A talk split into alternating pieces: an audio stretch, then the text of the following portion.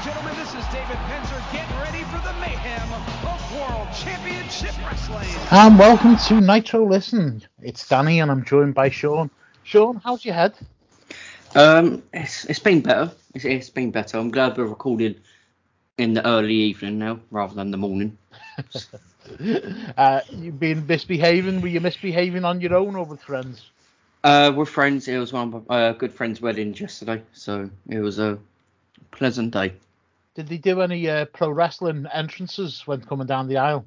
Uh, no, but I think I might have made a couple of bumps on the way out. Watch me do a floor patrol. Um, yeah, no, that's, that's that's good, mate. You had a good day. yeah, yeah, it was a brilliant day. Good stuff. I too was rather drunk yesterday. First day of the football season. Um, and spent far too much time on the lager, but it was a good day. Uh, great to see me football back. Did, Ever- did Everton win yesterday? No, Um, of course we didn't win. It's seven. um, we we, uh, we got beat one 0 against Chelsea, but we didn't Oh. have a striker on the pitch. Um, yeah, one of them days, but it was still enjoyable. Great seeing friends and people around us with the season tickets. Um, right, first uh, place we've got to start is this is really the cursed episode, isn't it? Because due to power cuts and emergency childcare, it's taken me, it's my responsibility, a couple of weeks to get round to this. So I apologise to anyone who's uh, who's been waiting. if I, don't, I don't think you need to apologise for this episode. well, I, I think we will later. Um, well, yeah, yeah. okay, when, when we go through this this actual pay per view. Um, but some of the things that have been happening in the meantime between this episode and the last, one of them was the absolutely seismic news about Vince McMahon's retirement. Um, didn't know how to take it originally. It seems like Triple H has stepped in, and I haven't watched any WWE, but from what I'm hearing, there's a lot of good things going on. What's your overall thoughts on it? I think I, th- I think it was time for Vince to go from a creative standpoint. Um, and I think there is going to be a lot of positive change going forward. Um, I, I watched um, SummerSlam because I, I don't keep up week to week with WWE. It's just too hard to to watch. It's like it's pay per view. Um, but yeah, no, SummerSlam was good, and it hopefully with Clash at the Castle coming up as well in Wales that we're going to, hopefully um, Triple H has properly got in like sunk his teeth into it then, so we should have a good show now with him in charge now. Yeah, yeah, I, I hope so. As I saw that they brought Karrion Kross and Scarlett um, Bordeaux back. Um, Yeah. I think that's. I, I thought that was a positive move, but um, I heard a lot of heard a lot of opinion online that I, I don't fancy him, that, uh, that don't rate him, um, which to me is just shocking because I uh, I loved his character, I loved his gimmick, and I loved his style when he was on NXT. Yeah, that that that, that how he was in NXT is how he should have been brought up the first time, Yeah, not his bondage wearing gear, whatever the hell that was. that's got Vince written all over it. Vince and Yeah. Bruce Prichard, doesn't it? Um, yeah, Yeah, it- it's a, see the thing is, he's put how how do I explain this?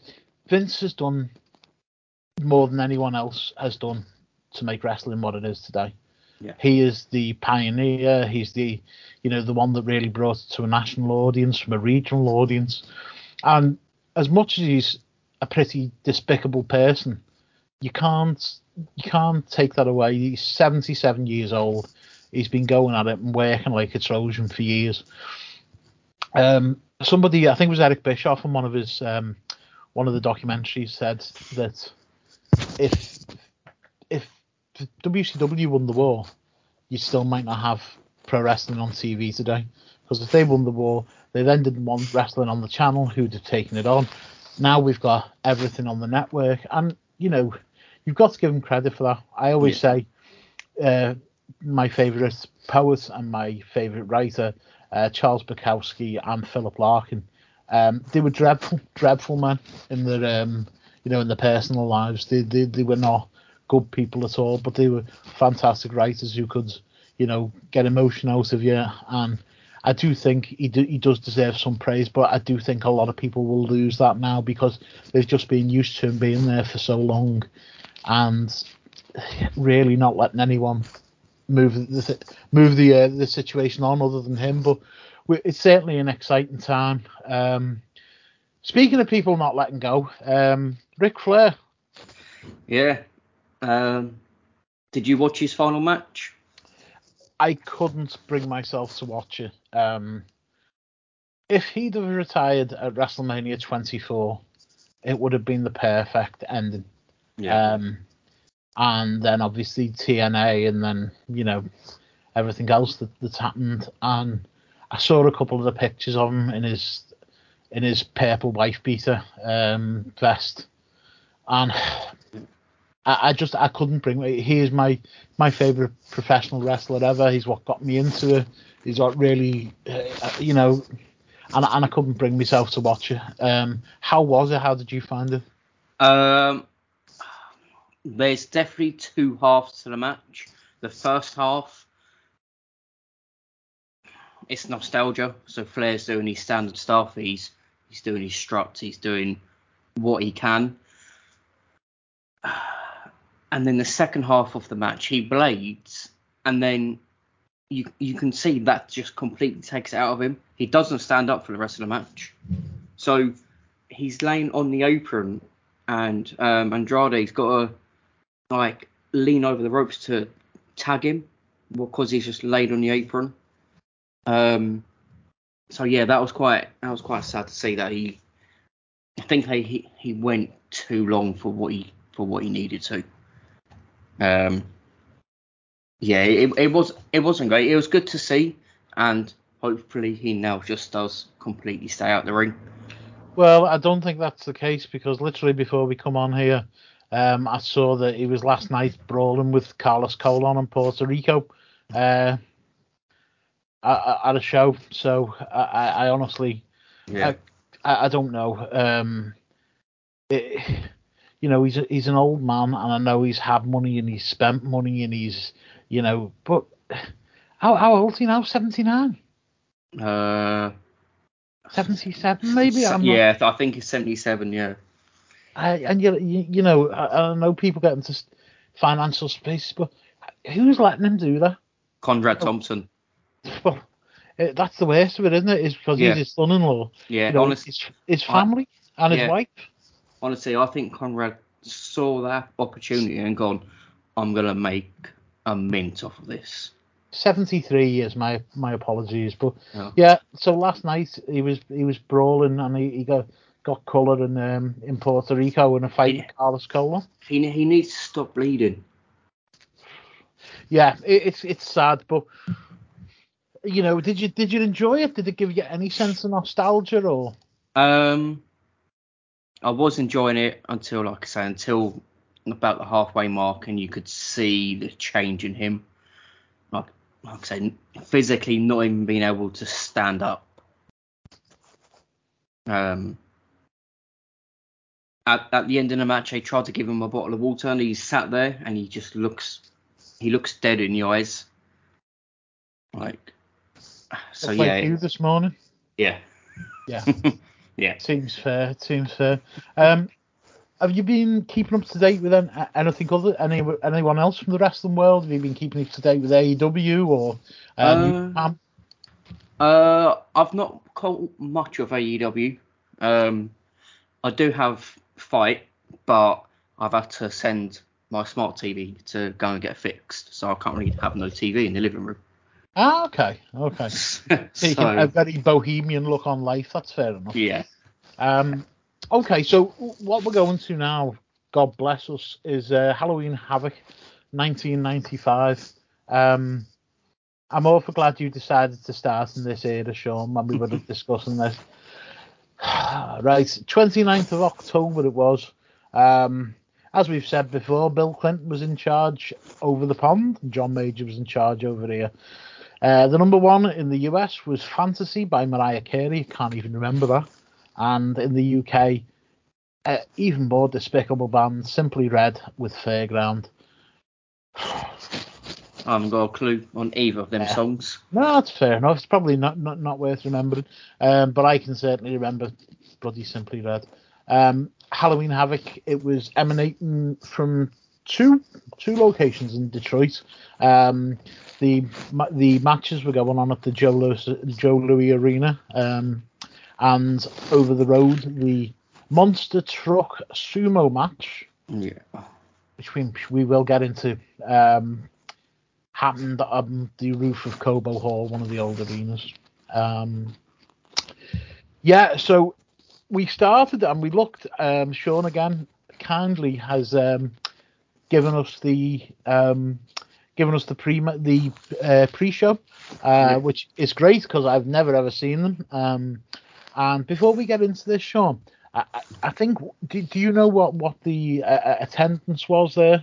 Yeah, so I've got so I've got all the stats and stuff, and there's a couple of interesting things that's actually happened behind the scenes of WCW between Fall Brawl and Halloween Havoc.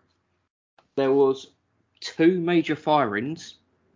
Do you want to take a guess who who got fired? Um, was it backstage or talent? Talent. Kamala. Yeah, we'll talk about that dur- during the during the show. That's Um, not him. Okay. Vader was maybe Yeah, Vader finally got fired. right. Um, and who's one? Oh. No, it's the Jordan a blank here, Sean. It's just some fella who is called Steve Austin. Oh, okay. Yeah, Okay. yeah, yeah. I the, don't- I don't, the FedEx story. yeah, I don't think he came to much show after this. So, yeah, Ne- never heard of him. Hollywood Steve or whatever his name was. Yeah. Um, okay, so that's, that's interesting. Interesting fact. It also explains, obviously, why they're moving Pillman towards a different role within the uh, the Horsemen, I suppose. yeah, Um, but I, I'm surely fairly sure that had split up before then, hadn't they? yeah. Um, yeah. so There was- um, There was another interesting thing as well. You know, towards well at the end of WCW, everyone was talking about the AOL Time Warner merger. yes, That actually happened this month in '95. right. It all started there, and apparently WCW is one twentieth of one percent within the merger. So that shows you how small they are in see, yeah. comparison. Because Um, they, they had a lot of the stock at that point. I think they had they had the Atlanta Braves, didn't they? They had um, one of the uh, the Atlanta Falcons, the news networks, the films. There was loads Yeah. going on within the, the company, and that's you know that's just on Turner's side. yeah.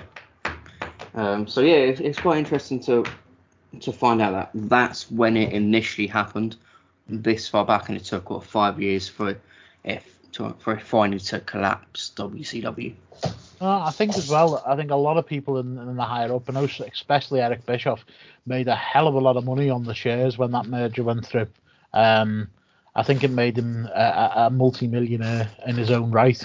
Um, Yeah. Just on the the share prices that how they went up. Um, there you go. Not bad, is it? Yeah. So we, we I think I heard there was an attendance of around thirteen thousand. Is that is that something that strikes with you? Uh, yes. So, attendance, I've got 13,000. 7,000 were paid. 6,000 were comps. Right. So that's nearly that's nearly half the crowd is papered. Uh, we've got pay per view buys of 145. Uh, 145,000 buys. Yeah. Uh, with a 0.6 buy rate, Right. and the live gate was 138,040 dollars on the live gate. That's not good, is it? Mm, that, that averages at about, I think I worked out it's about twenty dollars a ticket. Mm. Yeah, well, it was 95, so but still, it it, it seems like very low, uh, considering what what the NWA and WCW used to do previous to that, especially in big markets like Detroit. Um, but yeah, I mean, we, we, we get into it. And we we start with this uh, this pre-show.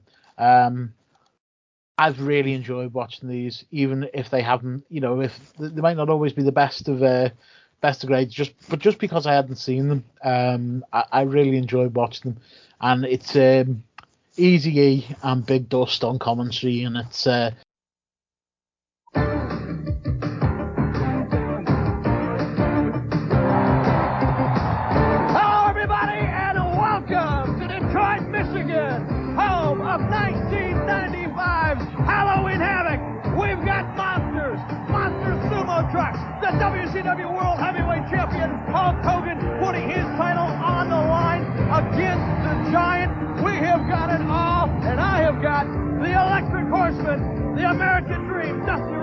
my broadcast partner.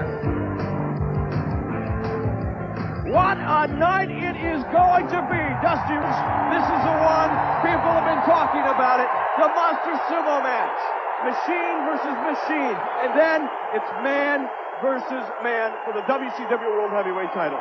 Well, Eric, I have never seen a more excited, excited crowd or excited country, if you will, around any big sporting event. Not only the World Heavyweight Wrestling Championship on the line, but monster Truck locked up head to head on top of Cobo Hall, right next door. Anything can happen on this big main event pre-game to Halloween Havoc. And Eric Bischoff, you're looking cleaner than a Safeway chicken, baby. You have never seen anything like this, I assure you. But right now, we are ready to kick things off. Very fast, very exciting, lightning action. Let's get down to the ring. And the first match is Disco Inferno versus Eddie Guerrero. Yeah. Uh, so yeah, this match we're in three minutes and 21 seconds, and even though Disco's only really just come in, he's grabbed the character perfectly. You know, he knows knows how to play it. He knows what to do with it. I think I, I think he's going to be someone to to look out for. I'm not saying he's going to have brilliant matches. I just think he's going to be a brilliant character within within the shows. Yeah, a proper entertainer. Um, you know, you, you- from the from the very outset, uh, what did he have in his pants? The booty machine or something like that. Um, yeah, uh, he, he just he, he looked great. He, he, he, he's good with his facials. Um, you know, a, a proper comed, comedic performer. Um, yeah, I think we, we, we lose sight of that sometimes because you need a little bit of everyone. Um, One thing I did love about this match, even though it was only short, it's something that I haven't seen for ages. They did a proper slingshot on the top middle of the rope where they've uh, choke, choked uh, Eddie on the top rope.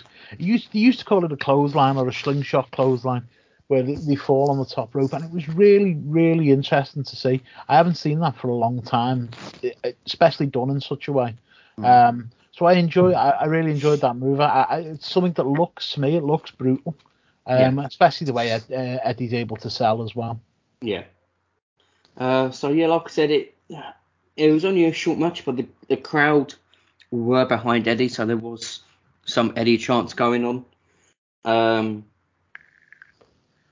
yeah, one of my notes is Eddie's uh, an assisted springboard head scissors, which Yeah, which was, is this the finish when they, they did that?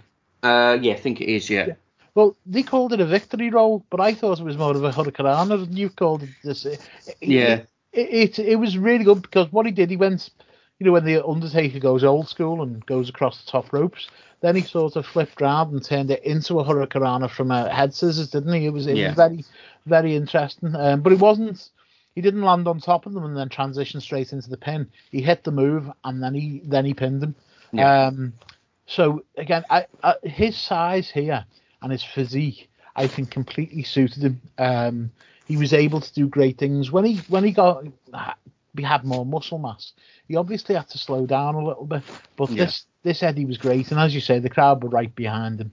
yeah, Um, after that, we go into a promo with Hogan, the Giant, and the Dungeon of Doom, and it, it basically builds up the match, um, shows what we'd seen um, at War Games, with the monster truck running over Hogan's Harley, um, and attacking Hogan, Hogan in War Games. But there was some other stuff that happened between that um, that that happened through on the nitros. I think Kevin Sullivan was dressed as a woman in the Yeah. crowd, and then threw salt in his face, and the Giants attacked him.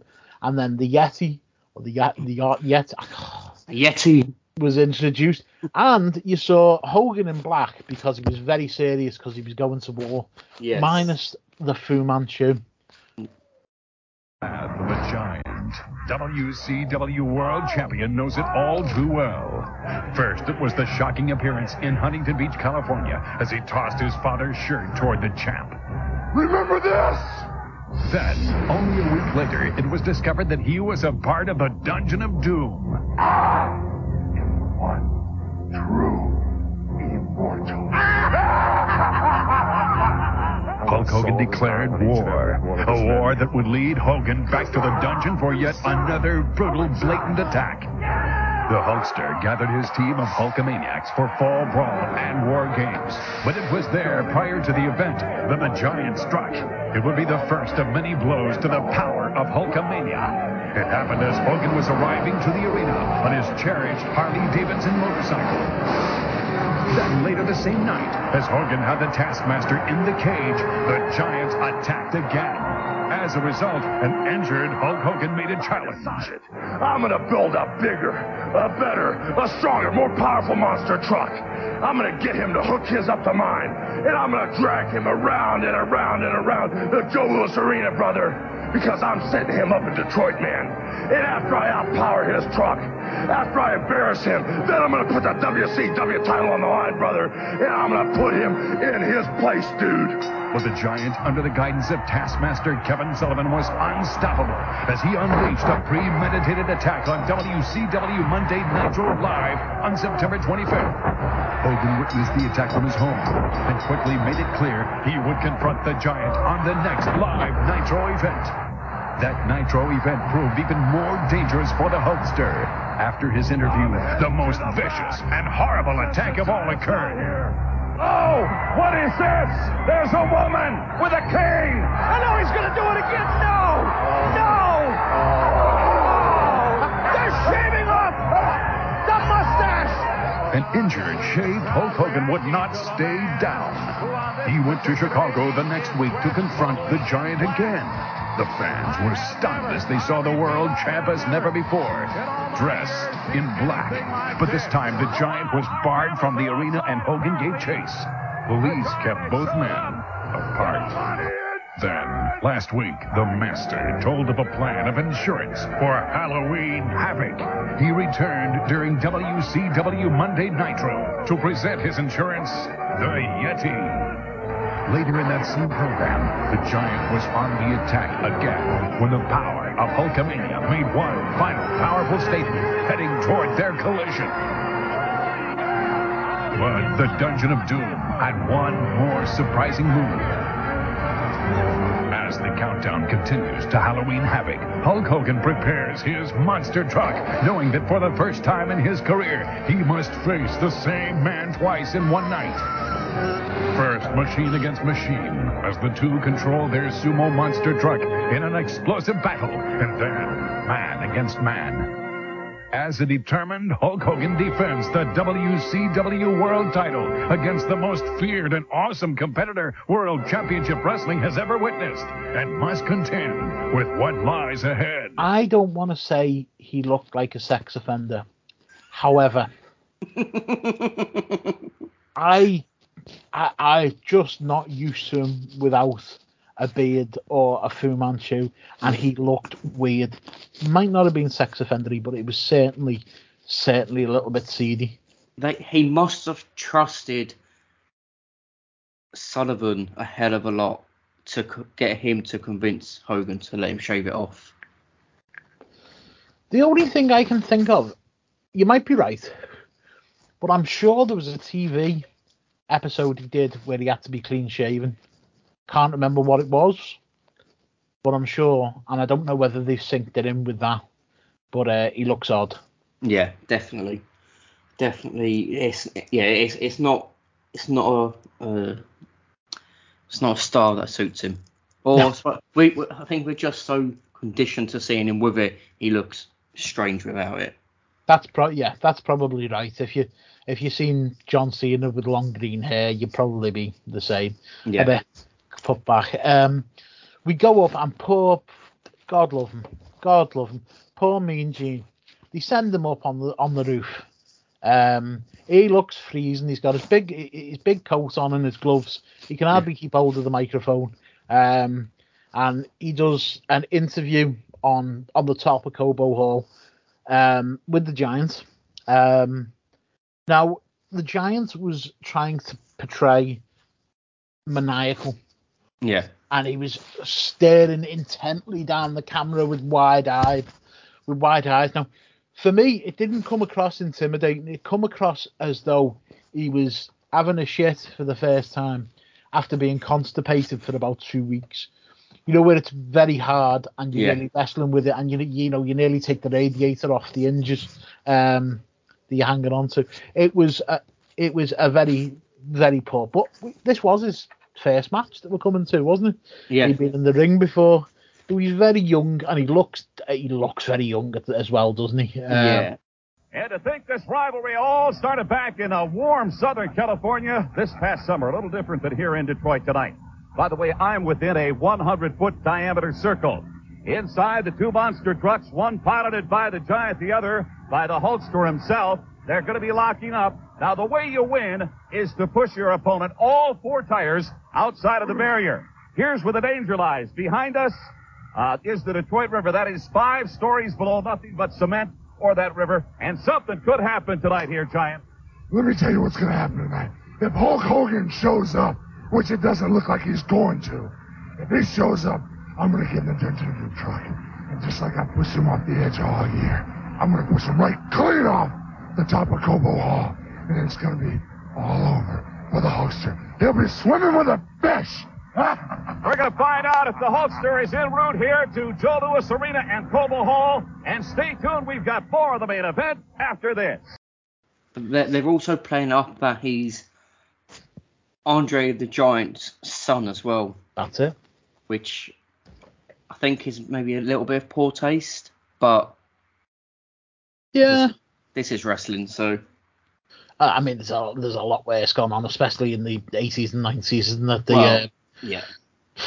fucking hell. Um, but yeah, no, I do I do understand what you mean. But he, I didn't think that was such a bad, um, uh, such a bad storyline. I think you know if they'd been a bit more straight with it in terms of not putting him in the Dungeon of Doom and actually letting him be Andre's son, I think it might have been a, a lot more well received. Yeah. But It's, it's very quickly dropped, isn't it? Yeah, and what you notice here as well is Giants saying um, he's going to push Hogan off the building. Um, and I think even Mean Gene's walks over out of the out of the The, out of the sumo thing. Su- yeah. He actually says, "Oh, you know, this could be a dreadful drop and all this." Yeah, so they're, uh, they're, they're, playing, they're playing it up for later on, aren't they? Yeah, definitely, definitely. We have a great Macho Man Slim Jim advert, and then we go into possibly the the, the match of the night. Um, and you see, you think I'm saying that in a comedic way, but it could have been. It could have been Yeah. this this show. Um, Paul Orndorff versus the Renegade. Um, what we- again? It was a very short match. What was your thoughts on it? Uh, yeah, it went one minute and twenty two seconds. Um, I, I didn't I didn't understand the the glitching with the music for Paul Orndorff. I don't know where they're going with that. You see, it's WCW. It could well have just been a glitch, and the CD was jumping. That's what I thought at first until they mentioned it on commentary. I was like, oh, okay. Um, yeah, so uh, Mr. Wonderful jump starts the match after we get Pound and Warrior making his entrance. uh, we get two pile drivers and then, yeah, Mr. Wonderful wins. What I will say is, Mr. Wonderful's spinning pile drivers are a sight to behold. He, he literally he, he does spin in midair um, and fall, and he also does a jumping pile driver as well, which is even then not something you saw a lot. Um, and I, and I think I think a pile driver was it, it was the finisher around that. uh, You know, even before then, and it was great to see. I know Rhino used to do a great pile driver when he was in ECW. He'd do it off the second rope, and it just Yeah. looked completely brutal. Um, but obviously, I, I think he hurt himself doing that in the end, Rhino. But the, the two spinning pile drivers look great for me, so I've got to give give him that. Um, and then we see uh, Sonny Onoo his first yes. his first appearance in uh, WCW, uh, and Bobby Heenan, and they're eating sushi together. We're Yeah. surrounded by glamorous looking showgirls, uh, Vegas showgirls or something. Yeah, I'm not. I'm not sure. I I tried to watch the nitros and Saturday nights leading up to it, but they were just they were just a slog, so I couldn't get through. T- Um, so I'm not sure if I know this is something that does carry on, but I'm not sure if it if this was the first time we've seen it or not. Um, but I know where it progresses and it kind of slips into the Starcade pay per view. Yeah, yeah. Um, so yeah, we just we'll see where that goes on throughout the episodes. Well, this match, um, why again? We, we spoke about it last time. We we, we looked at um, uh, Fall Brawl. Um, why this match was on an undercard is is beyond me. Don't get me wrong. There's no storyline going in. There's no. There doesn't seem to be anyway. Um, there's no, you know, emotional or psychological storytelling. It's just a great match. Yeah. Um, it's the Blue Bloods, which at the time was William Regal and Bobby Eaton. Um, and it was only, I think, just over a year ago when Bobby Eaton passed away, actually. Um, so, and that, that they were facing off against Benoit and Malenko, um, two absolute machines at this point. Regal, uh, obviously fantastic, um, you know, a mat technician, and Bobby Eaton is somebody who's a real all rounder. Um, I'll let you, you're, you, you know, I'll, I'll let you go into this match and, and p- pick out what you what you enjoyed, what you maybe didn't enjoy so much. Yeah, so I've got quite a bit of play-by-play for this, um, just because it was it, it went quite long as well on the pre-show, so we went eight minutes and forty-one seconds. Um, Benoit Regal they start, um, and we get yeah we get uh, a triangle jump clothesline, the one that Chris Jericho kind of started doing a lot. Um, Benoit did that to Regal. Um, there was a botched double team power bomb move that they tried to do a couple of times. Um, I can't remember who was lifting. It was Benoit. the- Benoit was lifting Regal. Um, yeah, But they, they actually covered it up quite well where Malenko was on the top rope waiting to jump. I think they were trying to do sort of a, a, a power bomb come stomp from or uh, maybe Yeah. a doomsday device or something similar. Um, but he ended up pushing his legs up, didn't he, uh, Malenko, so Yeah. as to slam. Uh, but yeah, it, obviously Regal was at he was probably at his heaviest at this point, I think. yeah, Uh, he's, he's a quite he's quite thick, isn't he? yeah, yeah. Um, so yeah, we had that. Um, we get a nice top rope knee drop from Bobby Eaton as well. Um, we get the reversed tombstone power driver, which I always think looks fantastic when it's done right. Yeah, again, the, the just about got around, didn't he? Um, Yeah. What, what made it? What made that move extra special for me is um, Regal letting go of his arms um, when he was upside down, um, whereas normally the the you know the hugging onto the back. It looked even even better when Regal was actually panicking and trying to get out, and Yeah. you know Benoit hit the uh, hit the tombstone. Yeah. We then get um, the diving headbutt from Chris Benoit. It's a thing of beauty, isn't it? Yeah. Yeah, it's yeah, it, it, it is a nice looking move. It's a dangerous move, and obviously you don't see it. Don't don't, don't think you see it at all now, really, do you? You know, Brian does a something similar sometimes. Um, but yeah, no, that was good. And then we get um, for the finish, we got a drop kick into a suplex from Benoit and Malenko onto I think it was Regal. who who took the pinfall. It was, yeah, and uh, I think I, I, I sorry to interrupt you. The there was beforehand after the sw- the um, tombstone and the swan dive, Regal did an absolutely fantastic butterfly suplex from the top rope on Benoit. Um, Yeah. it, it was it was you know it was lovely, but yeah, I, I, when when Benoit hit the dragon uh, suplex for the win, it, it- he bridged up, and it must be so hard for somebody to hold hold hands clasped clasped together behind your opponent's neck, and then to bridge on your neck as well. Yeah. Um, it, it was just, as I said, there was there was no real psychology in it. There was no storyline. It was just a bloody good match, um, for especially for a pre-show. Um, yeah. Then things started to take a turn for the worse.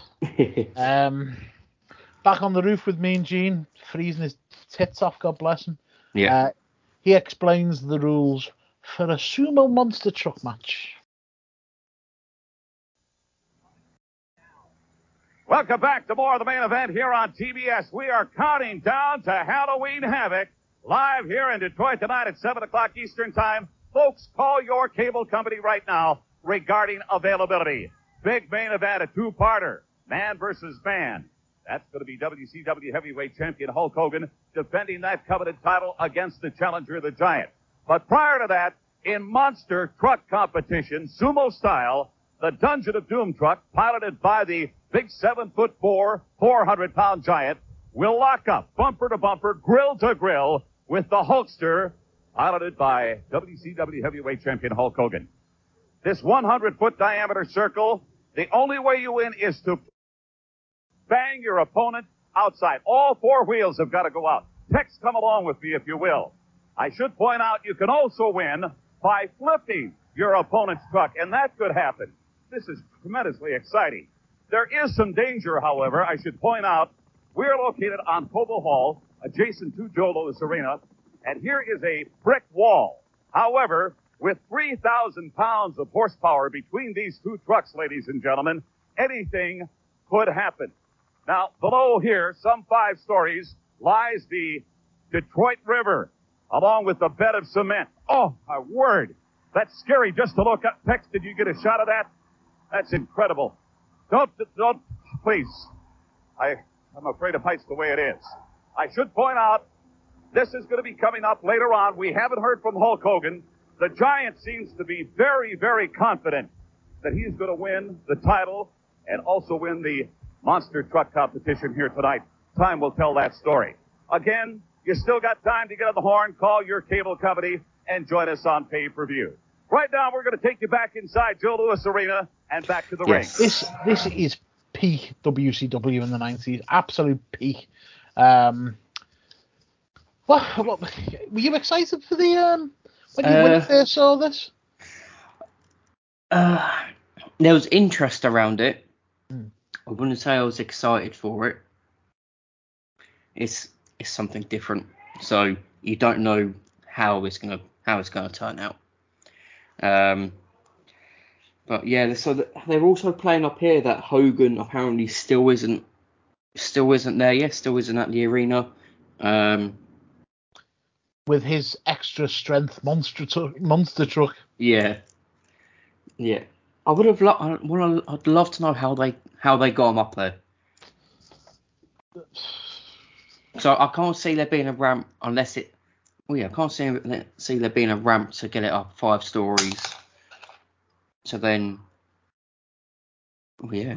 Uh, logistically, it must have been a nightmare, unless there's something we don't know with uh, that Yeah. you know that, leads up there. But um, yeah, it, it- it was uh, it was a legitimate roof. It was about six stories up, um, and yeah, it, they got them up there. So obviously, everything was all up there and ready.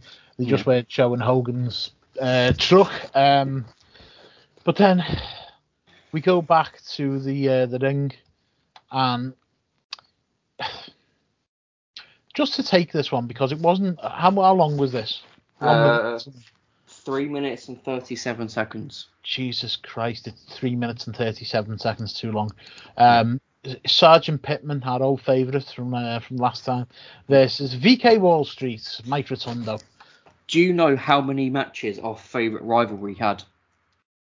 Uh, of Pittman and Cobra. Didn't you say about three or four matches? Yeah, so from the pay per view, they had so they had the pay per view match, then they had one on Saturday night, the following night or the following week. Um, one on main event, and then I think they had one more. Hmm. So they had four matches in a week, and Do you think, think- they were try- trying to punish the WCW audience for something? Had had they been badly behaved? Yeah, I think so. Especially as none of them. Well, the final one went about seven minutes, and yeah, Well, this this was an awful match. It was it was mercifully brought to an end when uh, Big Bubba uh, Rogers comes down with fist taped and uh, hits um, hits Pittman. yeah, Uh, but then Hacksaw Jim Duggan comes out the cloud with his ta- his fist also taped and hits um, VK Wall Street, a, a, a guy in Mike Rotunda who's such deserves so much better than this. Um, and he hits him with the, the tape fist, and Pittman covers him for the pin, not really knowing what's going on. Hacksaw's out the ring. Um, it terrible, absolutely terrible. yeah, Um, we go back to Mean Gene on the roof. Um, at this point, we see the giant just driving back and forth in the monster truck, yeah. Just, and just then getting all a feel for things. All of a sudden, uh, Hogan turns up with his monster truck. with a police escort. Yes, of course, of course. And yeah, that that was it, wasn't it? That was It- so was a very abrupt end to the pre-show. But basically, what then started happening was in this sumo ring that's been made been made up. It's got barriers around it. Um, Hogan started driving at Big Show, who was reversing, and then Big Show would stop and rev, and then he'd drive a Hogan, who would start reversing, and it looked like the shittest bumper cars at the fair. You know where you know where they just they, they won't they, they won't hit each other. It, it, it Yeah. just look really really Yeah, appalling. yeah. It, it's it's like the ones where you get you get to the you get there, and then because there's a couple of like dads with like their little kids who are like four or five, they've gone right. No one's allowed to bump. No one's allowed to hit each other. So like, Yeah. "Oh, I've wasted three quid to just drive around in a circle. yeah, it, it didn't look good, and that's sort of where it went on uh, with the big ha- cliffhanger, maybe even literally, um, of Hogan and uh, Giants on the roof, Yeah. and that takes us into the uh, to the main show. Um, and again, we find our friends Tony Schiavone and Bobby Heenan. The mood is full. Motown's gone mad. Halloween Havoc is here. Two demons have emerged. The Giant. He has a Jones for destruction. His motorcycle smashing, back cracking, bone crunching, neck choking rampage has opened the ghastly gate for the man who would not, could not stay down. WCW World Champion Hulk Hogan has crossed over to the dark side to take on the evil powers in their own eerie world. Shudder to think about their monster trucks locked up in a sumo style showdown. If survival is possible, they will then be hauntingly close when they see each other eye to eye inside the fortress called the Ring. It will happen before your very eyes here at Halloween Havoc 95. Halloween Havoc is on the air. It's 1995, and I tell you, fans, the most excitement you can find in this sport is centered right now in Detroit and the Joe Louis Arena, as well as on top of Cobo Hall. Everyone. Tony Schiavone along with Bobby the Brain Heenan. And as we saw moments ago, the anticipation which has grown throughout the main event program leading into it. Finally, Hulk Hogan has arrived in the monster truck, and they will do battle not once, but twice tonight for the first time ever in the Battle of the Sumo Monster Trucks. Plus, they will be in the ring for the WCW World Heavyweight title. Well, when those trucks were revving up on the roof earlier, the whole building was shaking, and they're right next door, not even in this building. So a lot's going to be shaking tonight. Hulk Hogan's going to be shaking in his boots.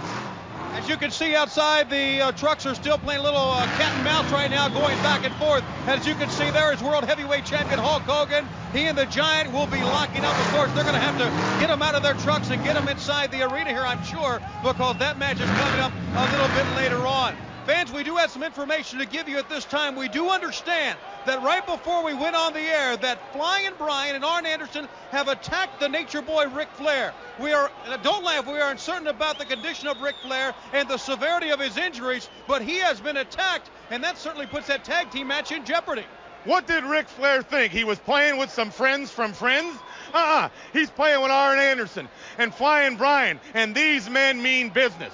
I told you, Flair don't have a friend in the world. He thinks he has a friend with Sting, but he doesn't have a friend in the world. And Arn Anderson and Flying Brian have sent Flair a message right now. How bad off is he? I, am not sure. Hopefully, we'll get an update maybe from Mean Gene or Mike Tenay a little bit later on. Speaking of playing with friends, I'd like to ask you what you've been doing eating sushi here already tonight, but we'll talk more about that. Our um, it you, you, watching back through these shows reminds me that Schiavone and and Heenan did actually have a really good chemistry. I think some, something that I certainly didn't notice as much back in the day, but because I'd seen Heenan and Monsoon for so many years, and because they were so good together, I don't think I appreciated it as, as much as, as as I do now. But yeah, I've uh, I really enjoyed that. Yeah, I, I, I was on Bobby Watch again this time, and I, I, he didn't have many one-liners I heard, but later on in the show, he definitely picked up his intensity, which was which was really good.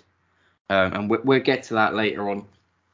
Yes, we will. We will. I'm sure. Um, so, so um, this um, this first match, um, bloody hell, it, it would. I think for me, it would have been um, it would have been a great cure for insomniacs. Um, what they did say at the start of the show, though, and what I uh, missed slightly, um, oh, we've seen the two monster trucks basically dancing with each other again, um, yeah. and then it was announced by uh, Heenan that P- Pillman and Anderson uh, had attacked Ric Flair backstage.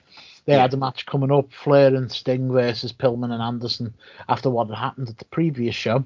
Um, or the previous one that we reviewed, should I say.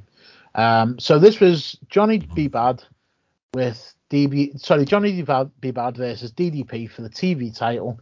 DDP was the champion, and he had Kimberly and a new friend in Max Muscle. Yeah. Um, Max Muscle. Do you reckon he's going to make money? He could have been a third Steiner. I, I, mm looks wise. Looks wise. Oh, maybe looks wise, yeah. Um, yeah, they, they they could have put him in as like the long, long lost cousin who can just stand on the apron and be shipped. well, yeah, he, he certainly did that here. Um, yeah. So it shows a little package um, where I, think it was the previous WCW Saturday night where uh, Johnny B. Bad was supposed to face Sting for the US title. Yeah. Um, he didn't come out and then they they had put the match on again. Again, he, music played, he didn't come out, and Pillman stood in uh, for him and took the match. Um, and all of a sudden, Johnny B. Bad comes in. He's got grease all over his face. Um, and Max Muscle, DDP, and Kimberly come in and saying, "Oh, he, he, he said that his tires uh, had been done and he couldn't get here, and that's why he missed his opportunity." And Max Muscle lets out um, that they slashed his tires by accident. Well, he let it out by accident. Um, yeah. Our first match is for the television title as Johnny B. Bad goes up against Diamond Dallas. If you'll recall, it wasn't too long ago that Diamond Dallas caused Johnny B. Bad to lose a shot at the U.S. heavyweight title. Take a look. At Fall Brawl, Johnny B. Bad won the right to face Sting for the U.S. title with a win over Flying Brian. Weighing 236 pounds, Johnny B. Bad. But when his big moment arrived on WCW Saturday night, Bad was a no-show. Hey, what a way you talk about I said they were going to be topsy-turvy, if you will, on WCW Saturday night. What a way to start this thing. Where's Johnny B. Bad at? I have no idea, but the Sting is ready to go. Ladies and gentlemen, that due to the importance of this match, Johnny B. Bad has not arrived yet, but we are going to give him a little bit more time. Later in the program, Bad was given another opportunity to come to the ring, but failed again. Flying Brian therefore got the match against Sting for the U.S. title. Something has gone wrong. Johnny B. Bad, if you joined us uh, late, he was supposed to come out at the beginning of the program to wrestle Sting. He beat Flying Brian at Fall Brawl to earn the title shot, but he is a no-show. Therefore, by default, Flying Brian gets a shot against the Stinger. Then, at the end of the program, Here was Bad the man that earlier tonight missed his opportunity to meet Sting for the United States title. This My is the son- worst What day happened? of my entire life. Gene, I had car trouble. I had a flat tire. On the biggest day of my professional career, I have a flat tire. Wait a minute. You had a flat tire. You could have at least given us a telephone Gee, call, John. Don't you think if I had a phone, I would have called somebody? Hey, hey. What are you, You doing? are, you are so stupid. How could you be so stupid to miss your shot at the WCW US Championship belt? I mean, I should have got the shot anyway. I'm a world champion. I'm a television world champion. It should have been mine. Wait a minute, Page. Here's the man that earned the right to meet Sting for the U.S. title. He beat Flying Brian No. Pillman at Fall Brawl, Johnny. That's his misfortune. Do you think I would have missed this match and have an opportunity to prove to Sting who could be the next U.S. champion? Zeros don't become champions. Guys like Diamond Dallas Page become champions. Now, Max Muscle, what do you have to say about it? Yeah, it is pretty tough getting here with four flat tires, ain't it, Dallas? Wait, wait, wait a minute. Oh, ho. Wait, how did you know it was four flat tires? I said a flat tire. Oh, no. What a punch. So my highlight from this match um, was the bucket on DDP's head. However, I will let you go into a little more detail. yeah. Uh, so yeah, we we had um a bit of a fake out at the start as well, didn't we? So Johnny B Bad, DDP entered first, and then we get Johnny B Bad.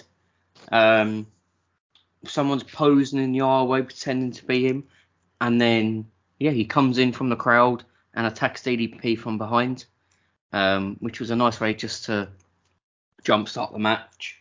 It was. It, it worked well actually. Yeah. Um, but yeah, then we're brawling on the outside, and yeah, like you just said, DDP ends up with a bucket on his head. A metal bucket that was in the first row because obviously, whenever you go to wrestling, you don't forget your metal bucket. Yeah. Do you know it stays there as well for most of the show where they leave it. I'm not. I, I, I'm not sure what match it was. It was later on in the night, and they're they're on the outside, and the bucket is still there in the front row. Like I, you've got good eyes to be fair, Sean, because I, I didn't even. I, I just spotted. I was like, what have they not just have they not cleared it up? Have they just left it there? Did they forget?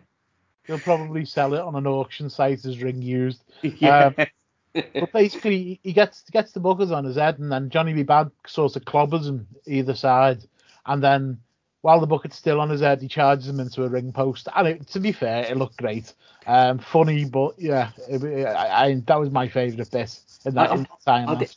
I didn't realize that like in this era how how much comedic selling DDP is doing. Um, to me, I think it takes away from it a little bit. I think he needs to tone it down a bit.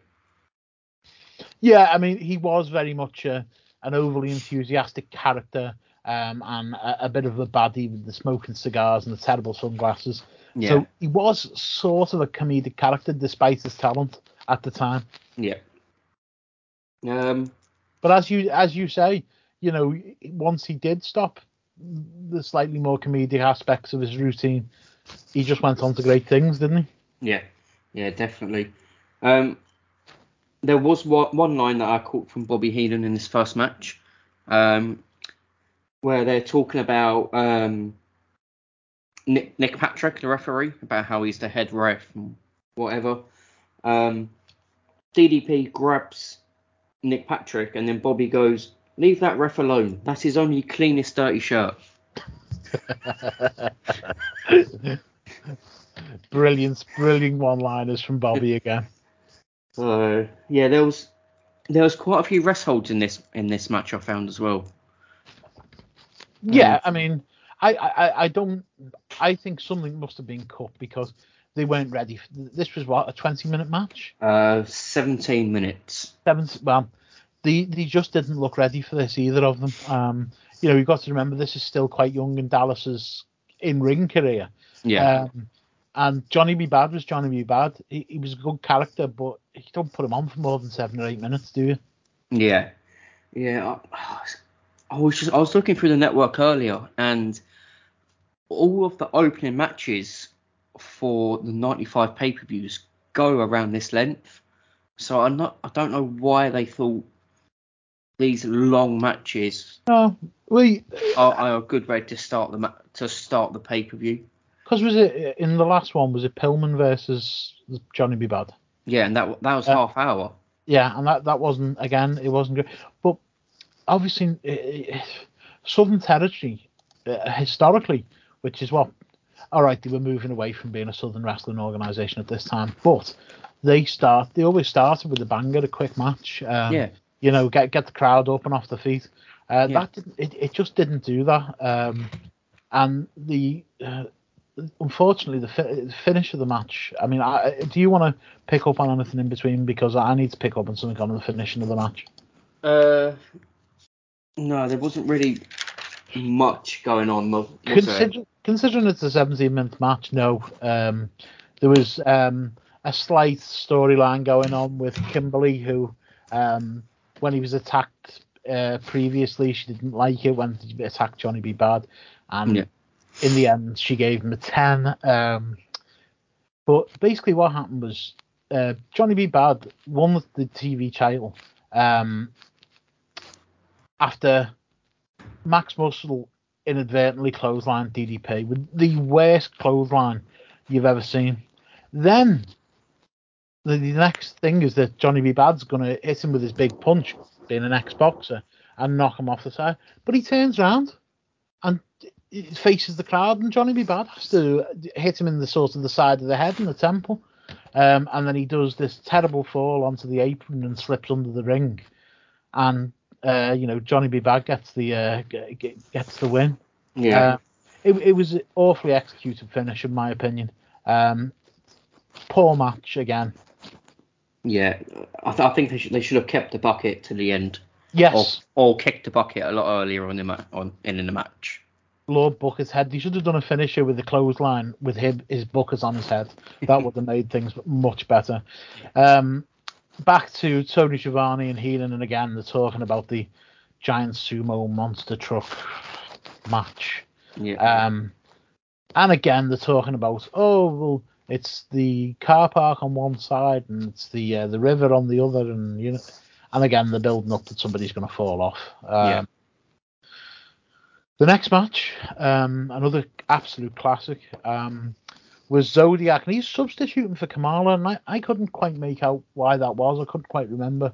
Um, what I've read online is Kamala didn't want to lose to Savage, so he walked out on the, the day off the oh. pay per view.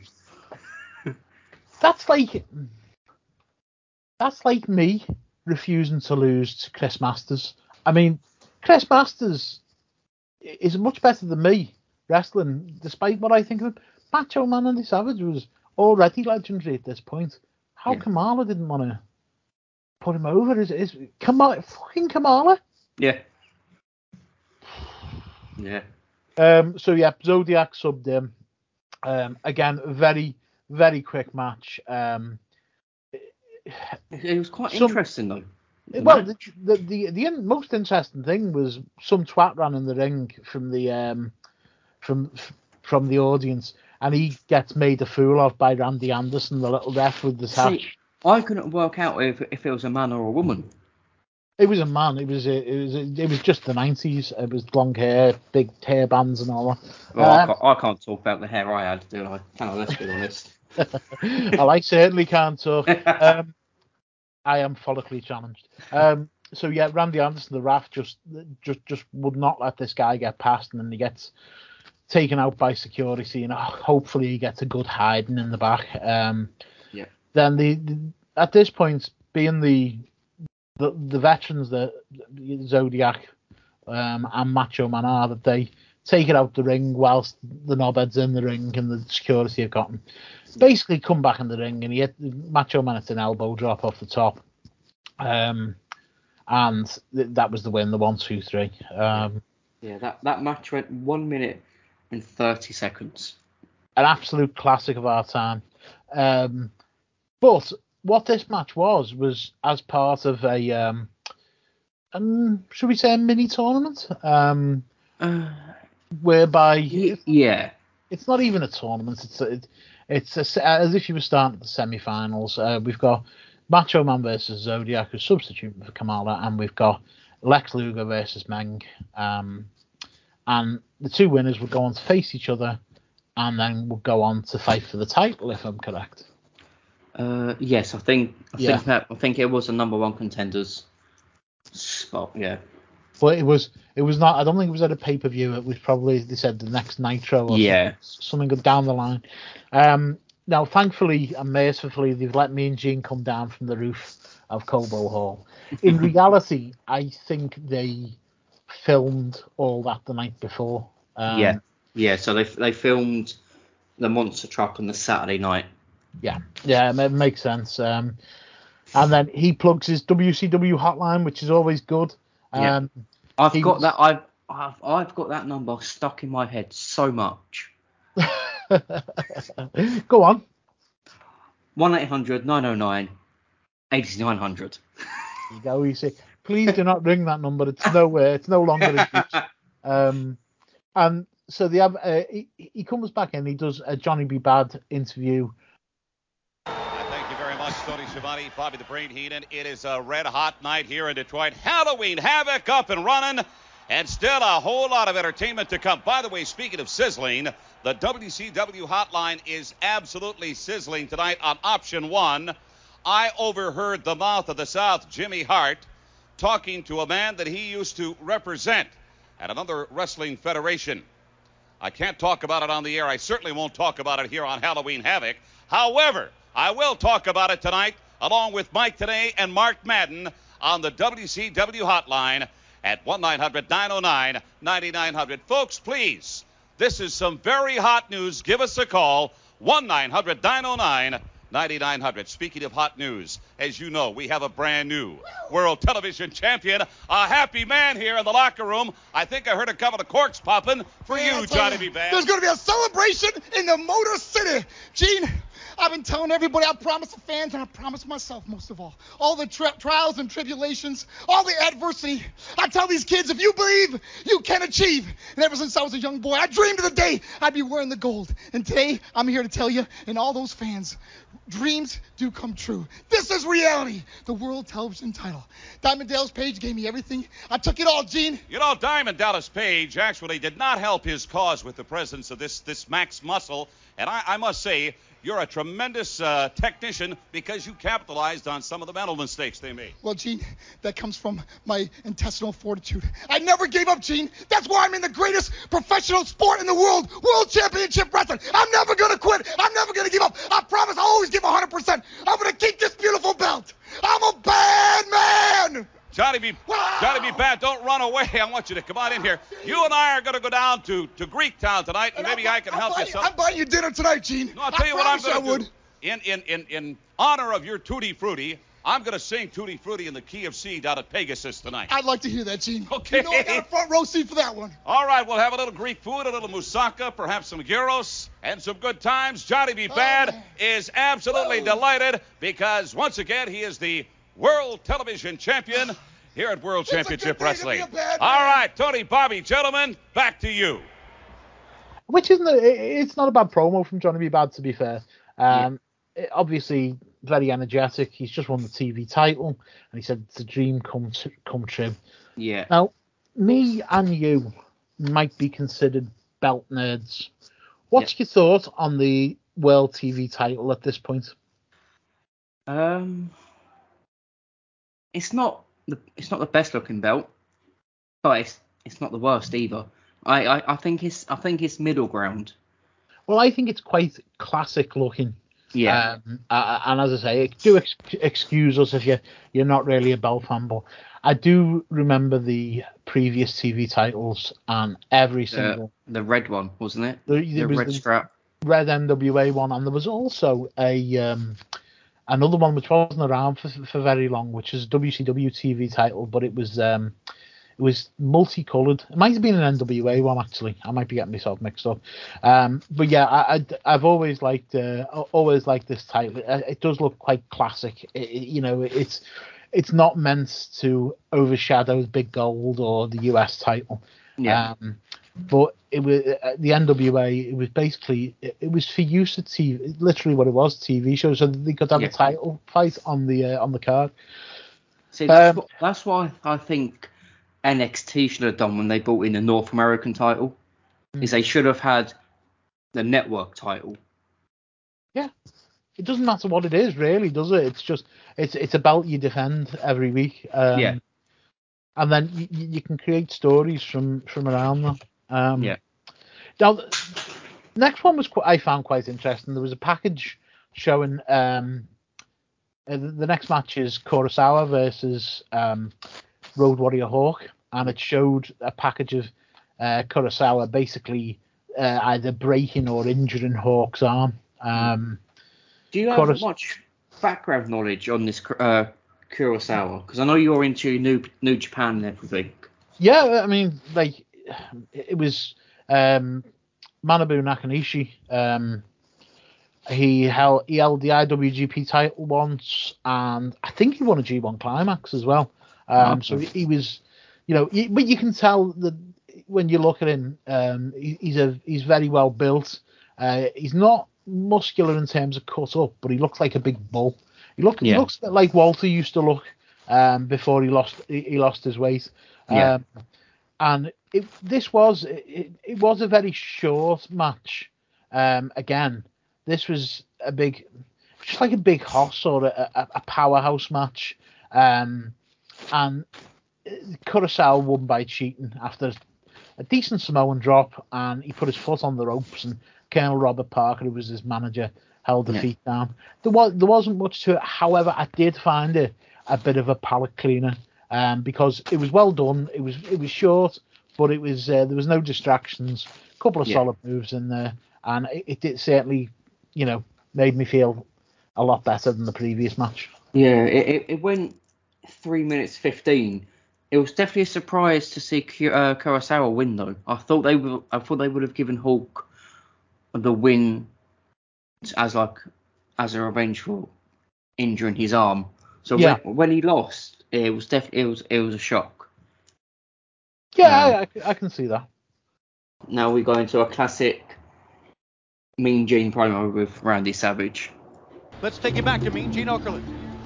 All right, uh, Tony and Bobby, I've got a man that is pacing the floor. He won his match earlier over Zodiac from the Dungeon of Doom. Now, if Lex Luger happens to win his match a little bit later on against Meng, the face of terror from the Dungeon of Doom, that means that Luger and the Macho Man, Randy Savage, will indeed be meeting here at Halloween Havoc, and certainly that stimulates your interest in that Luger Meng match. One down, one to go. And you know what? I beat the Zodiac, yeah. And we had even a little audience participation, yeah, because I'm wild, yeah. And I'm going to tell you something, Hulk Hogan. I heard what you said about me a few days ago, yeah. And I don't think that you can separate business from friendship. I'm your friend. But if I ever see you in the ring, I can beat you, don't you know? Yeah, yeah, yeah. Randy Savage, I know you Your are. mustache is crooked. Your beard is a little sideways too, but I don't want to get into that. I'm not all going to take personal pot shots at you or anybody else. That's not my nature. Get in line, everybody. I'm a little better guy than that. I don't mind telling you. Cool, I'm a bigger man. Cool. Well, how did we get into this? That's okay, man. Very curious. I'm gonna take Lex Luger because I know he's gonna beat Meng because I'm gonna make sure he does. Can, can, can we just uh, get away from the subject of the, the Luger uh, potential Randy Savage match? I want to ask you one other question because everywhere I go, people are talking about these two monster trucks that are going to be colliding here a little bit later on. The Giant in the Dungeon of Doom truck, and your good friend Hulk Hogan in the Hulkster's monster truck. My curiosity is killing me just like a cat would be killed by the curiosity. Yeah, because of the fact machine versus machine and man versus man doubled and tripled by the exposure of the WCW Heavyweight Championship belt. Don't you think I have a little bit of interest right there? I think friendships, friendships, business is business. Hulk Hogan already drew the line in the sand. I'm just following it up. Yeah. All right, we're going to be watching I'm very gonna closely. Be a participant, and I'm going to be watching too through the video scope. Yeah. Thank you, the Macho Man Randy Savage. He is one of a kind. Let's get you back inside Joe Louis into the ring. You know, some of that mustache he has comes with a nose and glasses too. Does it really? Yes. Maybe they'll be in the stores for Christmas. What do you think? Yeah, I don't want to look like Gene. With well they're, they're, they're a bit of back and forth and you can tell it's it's, it's not a pre-tape either Hmm. because Savage puts in the line oh we had a bit of um, fan interaction or, or Yes. something within like within the promo so you can tell it's it's it's it's not been done pre-tape live as it's Yeah. live as live can be. yeah, and then you get the you get the line from Savage to Mean Gene, your moustache is crooked. so As I said, the, the Mean Gene uh, and his interviewers have just created so many great moments, haven't they? yeah, uh, As I say, I- I will never ever forget the when Flair gave that classic promo after the Royal Rumble and Mean uh, when he won the Royal Rumble. This is the only title in the wrestling world that means anything. With a tear in my eye, and Mean Gene shouts at someone, that cigarette out." Yeah. Um, and you think, Gene, time and a place, mate. Time and a place. yeah, Um, he is great, and it, was- it was a good. I, I enjoyed it. yeah. It, it, it was a it was a um a great promo, and then yeah we, we as we're coming back to the ring, um, Bobby has another little little jip at um Mean Gene, and he goes, oh Mean Gene's got a fancy dress and you know it comes with nose glasses and a moustache. Uh, Uh, we, we moved moved on after this to uh, Mr. JL, or as he was announced here, just JL. yeah. Um, a new luchador in town under the mask, none other than a Mr. Jerry Lynn. Um, and he was fighting a Sabu. And as I say, it was it was a Detroit crowd. It was um, back in the day, the Sheik was the biggest thing. Uh, the the Sheik and the Bru- Bruiser, um, Dick the Bruiser, should I say? Um, so I think they were obviously playing to a home crowd by having the original Sheik walk down Sabu to the ring. Uh, Yeah. Obviously, he's, he's an uncle as well. Um, I, I think I think I heard somewhere that they wanted was it Bobo Brazil, Sheik's old opponent yeah, well, uh, well, Dick the Bruiser and Bobo Brazil both. Yeah, I think feuds. I think they wanted one of them two to actually come to the ring with Mr. JL, but I think they just he just went I can hardly walk, I'm not doing it. Well, So- the the Sheik obviously came out with a sword. Um, it wasn't the best looking sword. Um, there's kids who buy them at National Trust places, those green plastic ones that actually look a lot more dangerous than what the uh, what the Sheik had here. Um, but you know what? This this match really surprised me. The Sheik got a bit of a pop. I've got got to be honest. When he come out, he he did get a good crowd reaction, and it was a high flying start, and there were some great moves in here, and the crowd was just fucking dead. Yeah. You could hear people chittering and chattering and talking to each other, and the, you know there was there was some. I mean, it started off with the, the sheik. The sheik got knocked out by Sabu um, when he went over the road. Done him, uh, uh, I think it was a somersault sl- slingshot Yeah. from the ring out to the back, hit Mr. JL and um, and the Sheik. Uh, it was, you know, it was a good start. It was a good, but the crowd were just dead. And Yeah, I there don't know. was I don't know why. I think I think well, I think Sabu's only had maybe one or two matches on Nitro. I don't think Mr. JL's had any yet. Um, the there seems to just be one of their matches that they've just put into the pay per view. Um, I definitely would have liked this to have gone probably about another five minutes. Yes. So yeah. it it only went three minutes and 25 seconds. If this was a seven minute match, it would have been, I reckon, a lot better as well. I reckon the crowd could have got into it a lot more. Yeah, I mean the the one the one spot that I really enjoyed was um, uh, Sabu was on the second rope and he was um, they did uh, Mr. JL did a, a German suplex with the bridge off the second rope to absolutely no reaction. It was Yeah. a wonderful looking move that I'd not seen before or since. Um, now, as it happens, Sabu hits a spring a springboard moonsault for the one two three, and then the Sheik throws a fireball at Mr. JL, Yeah, which which we nearly miss. which we nearly again they go back to the this whole problem with the direction and the crew on WCW shows. It literally happened in the corner of the the corner of the screen. Yeah. Um, and Do that got a, Do you think Sheik just did that? I know that used to be his thing, didn't it?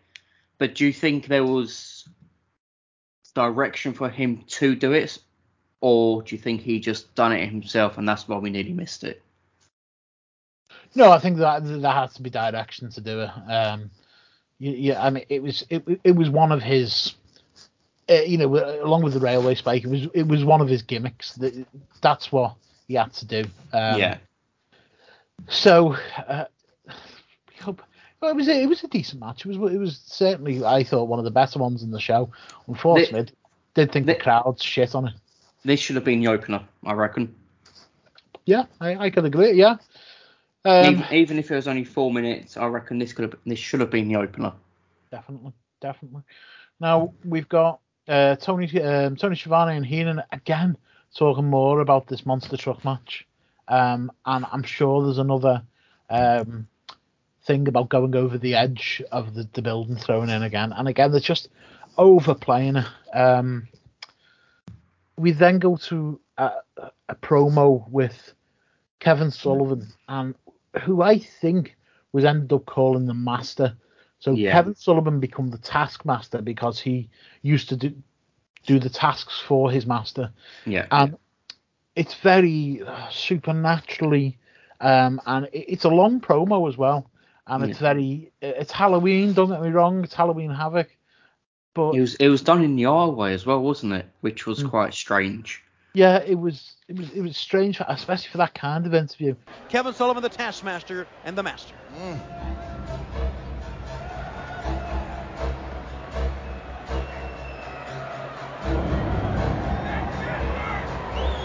Solomon, my son.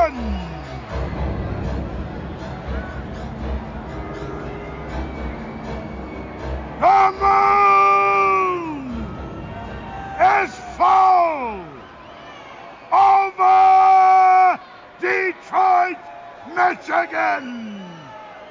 The stars, Solomon, are lined up and the great Milky Way is ready for you, my son.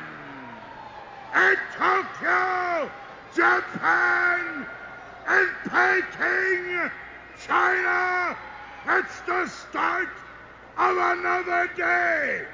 They say, Sullivan, my son, that there will be a total eclipse of the sun today around the world.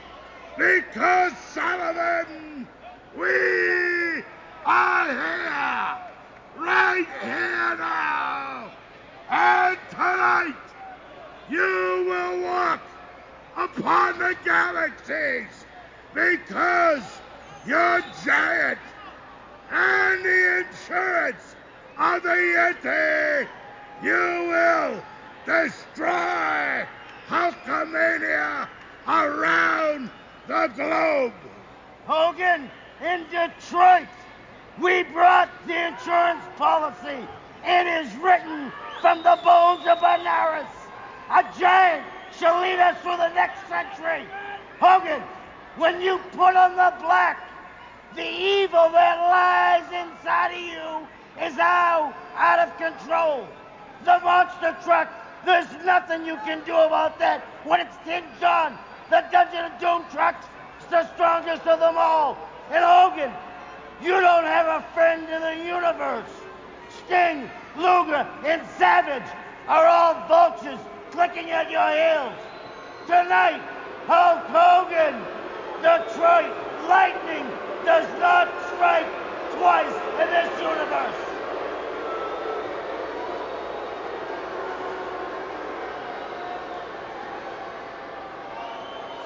In my notes, I just put chatting absolute fucking bubbles.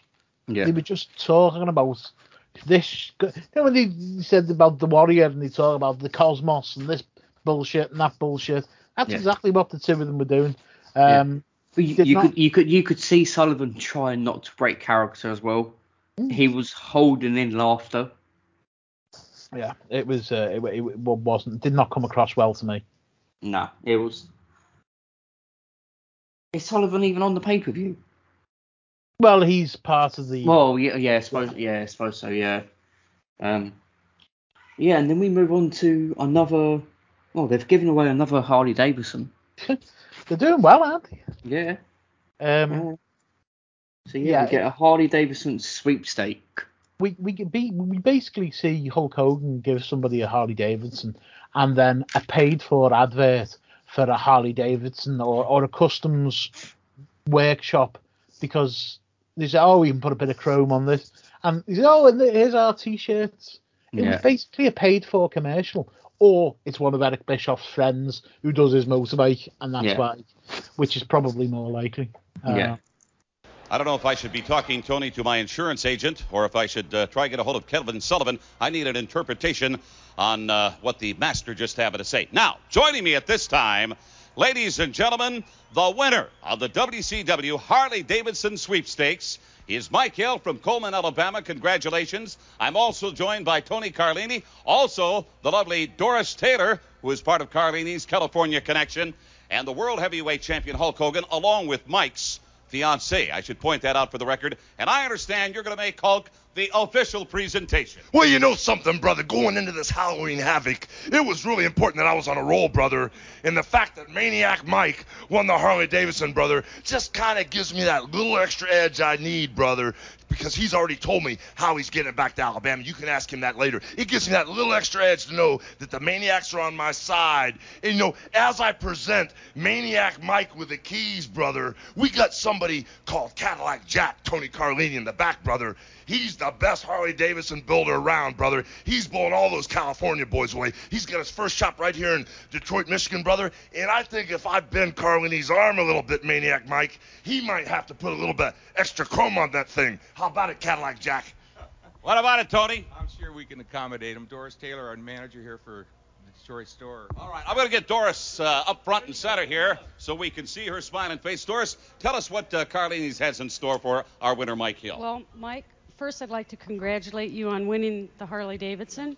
We've put together an apparel package for you here some sweatshirts, t shirts, and a hat. And also back at our store in Redford, we have an exhaust system, some Carlini paint savers, and a Carlini torque arm. We'd like to invite you back to the store to pick it up and take it back with you. Again, thank you. All and right, safe terrific. riding. I could probably use an extra exhaust pipe. Hulk Hogan, I want to point out for the record that this Harley Davidson, if I go back six or seven weeks, means a great deal to you, and it may all culminate here tonight. Well, you know something, brother. The little Hulkamaniacs gave me one just like that. And at the time, I said it'd be a beautiful thing if we gave one away to a Hulkamaniac so we could ride side by side, brother. So, you know, I just want to touch the seat to remember how it felt, brother. And that's the last thing I'm going to touch lightly tonight, brother, because later on, man, just like Maniac Mike said, he's going to ride that sucker all the way back to Alabama. I'm going to ride that giant through the straddle of the night, brother. And when he starts huffing and puffing and running out of gas, I'm going to squash him just like he squashed my HD, brother. All right, uh, Doris, speaking of touching seats, uh, are we do have anything special here? I, I think I caught her on that one. That's a little inside Hey, problem. I got Cadillac Jack and the Highwayman watching my back, brother. I ain't worried about nothing. You got that right? I've got I've got that Yeah. monster truck competition still to come here. I want you to stand by Uh, our winner once again from Cullman, Alabama, is Mike Hill. Mike, congratulations to you. Now, how are you going to get this Harley from Detroit to Cullman, Alabama? We're going to straddle it and ride that sucker all the way back home. I love to hear that. How about that? We've got a big crowd on hand. Jimmy Hart, I want to thank you. Doris Taylor, and of course, uh, Tony Carlin. Uh, thanks a million for coming here. And the California Connection and WCW Heavyweight Champion Hulk Hogan. You still have got a lot of business to conduct yet here tonight. Brother, first it's machine against machine. I'm going to push that giant right out of the circle, brother, and then I'm going to take him in the ring and lay him next to his father right here in Detroit, brother. Thank you very much. Right now, let's bring you up to date on our next pay-per-view spectacular. Now, what what what does get what does get uh, mentioned here just after that is the out there for World War Three. Yeah. The first time that they were going to use three rings, um, 60 man, and the winner gets a title shot. Yeah. Um, I I look forward to that pay per view much more than I did this one. Yeah, yeah, that that that, that concept I've al- I've always enjoyed. Um, it's it's it's quite good fun. Um, but yeah, their like like their tagline for that was a giant in every ring. That's right. Yeah. So they were going to have the giant, um, the Yeti, The Yeti. um, and apparently they wanted to get um, oh who's the guy? Um, Gonzalez. yes. He's dead at this point. Yeah. Uh, God bless him, Giant Gonzalez. Yeah. Apparently a really nice man, but um, he was abs- the absolute shit. Yeah. Um, El Gigante. Yeah, that's the one. But But we we had a little bit, um, a match I enjoyed a little bit more than most today that followed that up. It was um, Meng versus Lex Luger. Um, what I will say, and, and I'll, I'll let you to go into a bit more about the match again, but what I will say is, just from a physical standpoint, Lex Luger looks like an absolute stud here. Yeah. He looks like he's built out of granite by the Greek gods. He, he looks amazing. Yeah. I know he, he sometimes lacks charisma and he's not the greatest worker, but he just looks absolutely stunning here. yeah, Uh, you, you can you can see why Vince chose him to be the next Hulk Hogan. Um, no, there's no doubt in that. It just it just didn't work out for him. Um, but I have noticed, especially where I've like I've I've watched different pay per views and nitros, and, and even here, Luger gets massive pops in WCW. Yep. But he never got them in the WWE or WWF. No, no, that's true. But the obviously he was brought in. He was brought in as the narcissist uh, or narcissus, um, and it, it was a good character, but he never really got it over. Yeah. But he, he he didn't have much redeem redeeming features. And then when he was there, he's quite wooden, like in his promo delivery and stuff. He always has been. Yeah. So uh, maybe maybe that's it. It just didn't translate in WWF. Yeah. Yeah, th- this match was uh, Luger versus Meng. It went quite long. It went. It was 13 minutes and 14 seconds. Yeah. Um.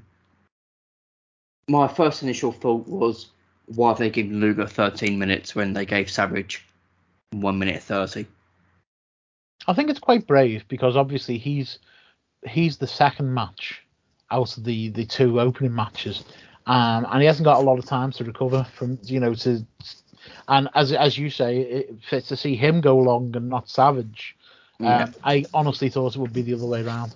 Yeah. Um, Meng has the advantage, I'd say, for a good 75% of this match. Meng is on top. Um, you know, a lot, lots of corner work. Um, Hard hitting stuff going on. Uh, Yeah. Meng match. know. yeah, it was a very physical match on from from Meng onto Luger. Um, yeah, and it the end. So throughout the whole match, they were playing up is Lu- who- who's Luger with because they still people still don't trust him. Is he with the Dungeon of Doom or is he with WCW and, and Hogan?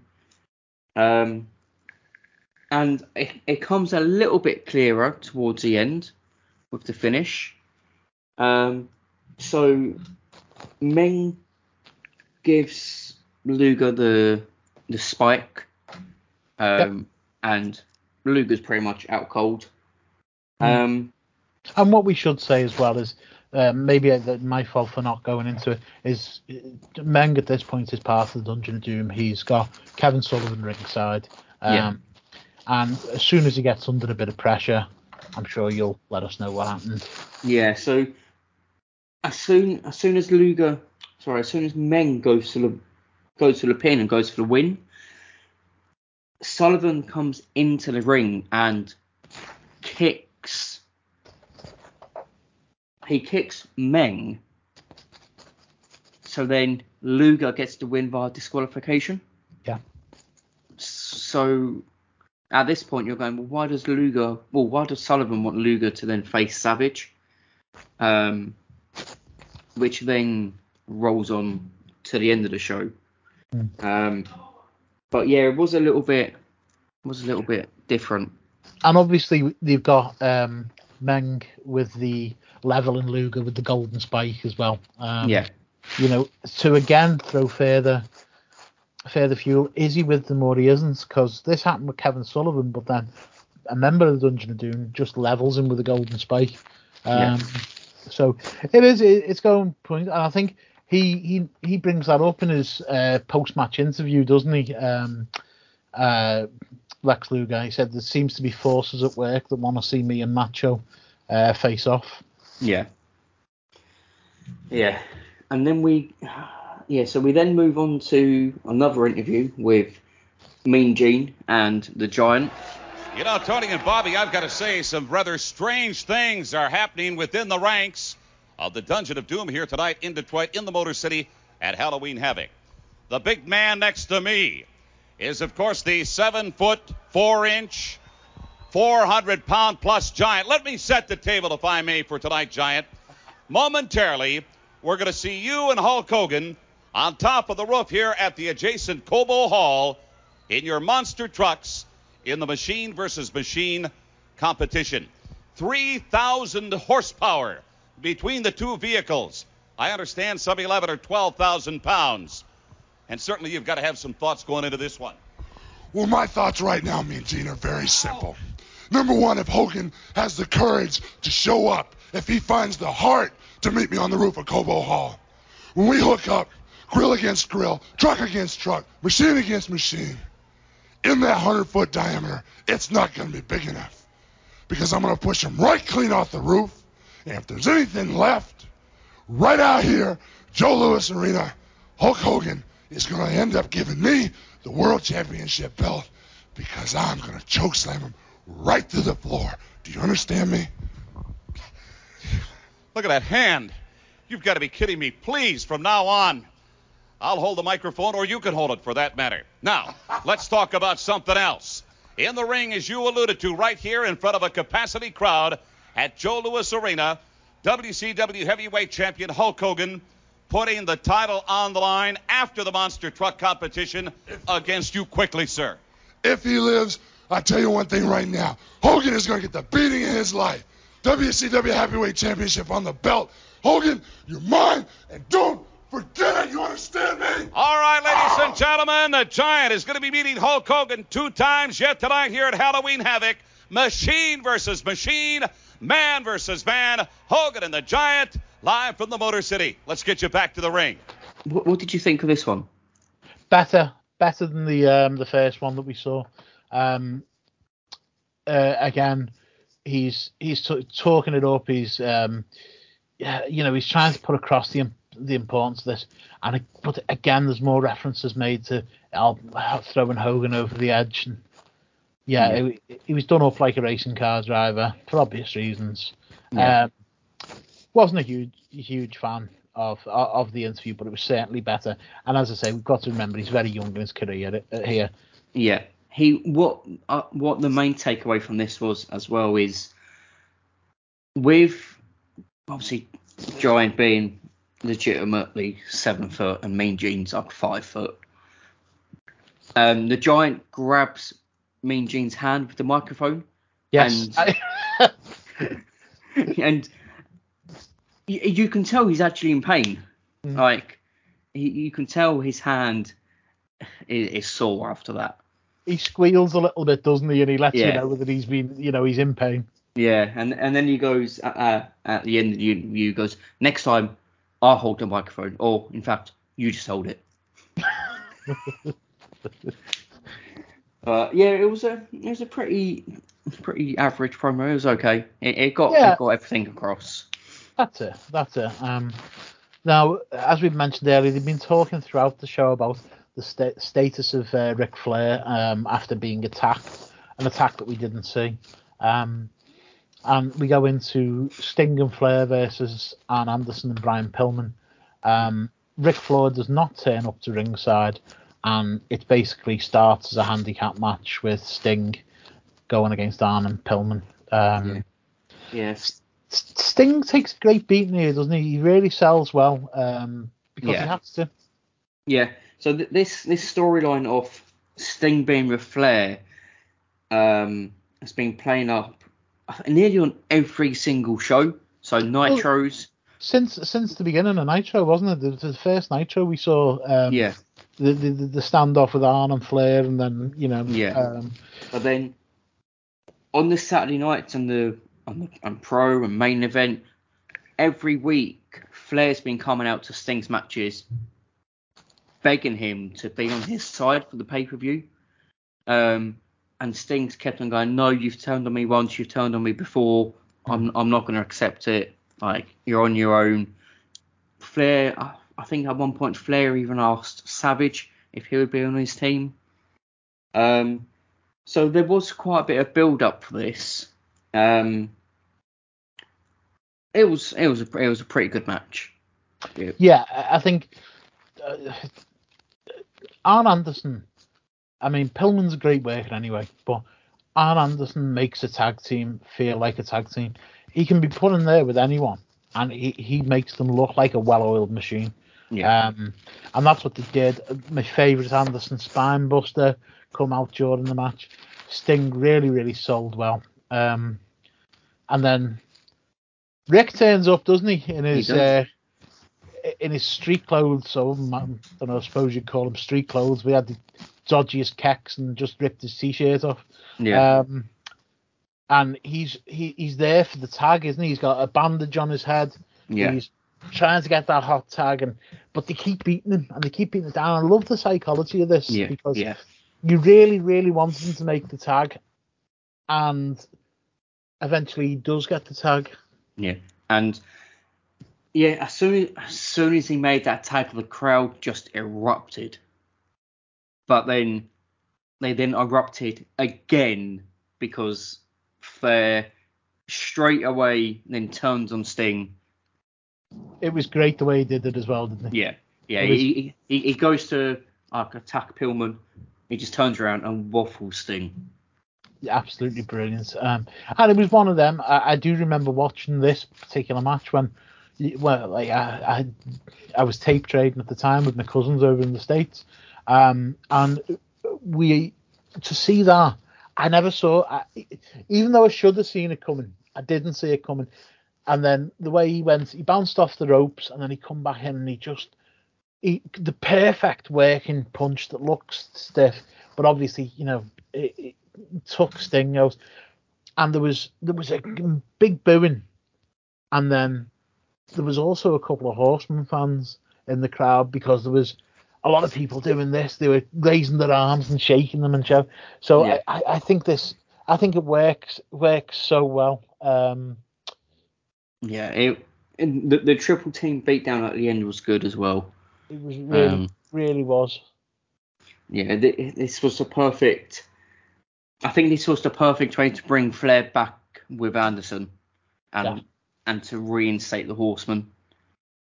Have Flair turn on the biggest babyface there is. Bosh assaulted. Yeah, and we go we go up and Mean Gene meets them on the top of the stage. Well, Tony Schiavone, I've got to tell you, Bobby Heenan, this is right down your alley.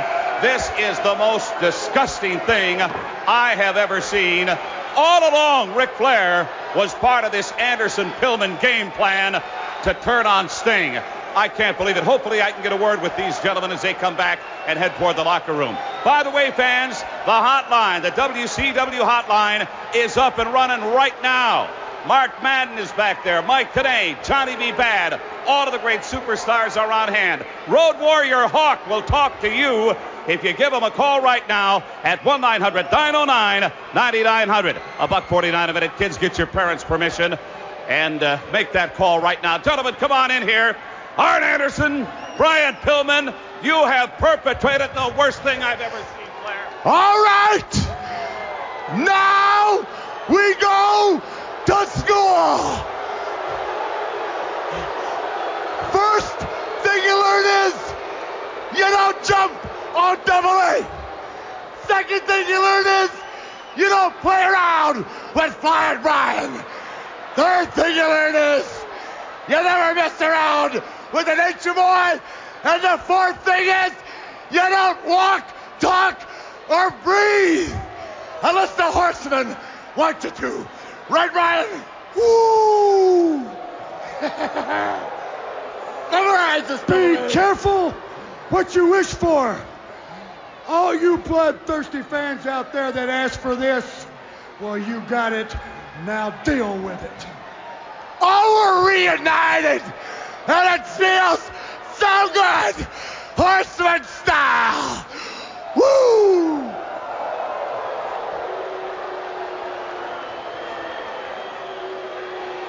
Ladies and gentlemen, this is perhaps one of the worst things I could ever recall happening. Doug Dillinger, what is the condition of Sting right now? Does anybody know? Come on, get me some word here. This is absolutely ludicrous. Bobby Heenan and Tony Schiavone, gentlemen. Heenan, I don't know, you probably knew about this game plan far in advance. Tony, back to you. And obviously, Mean Gene says what he always says when uh, somebody turns. This is the most disgusting thing I've ever seen in wrestling. Um, Yeah. And Flair and Arn just pull out their standard amazing promos. Yeah. They- off the cuff, they complement each other.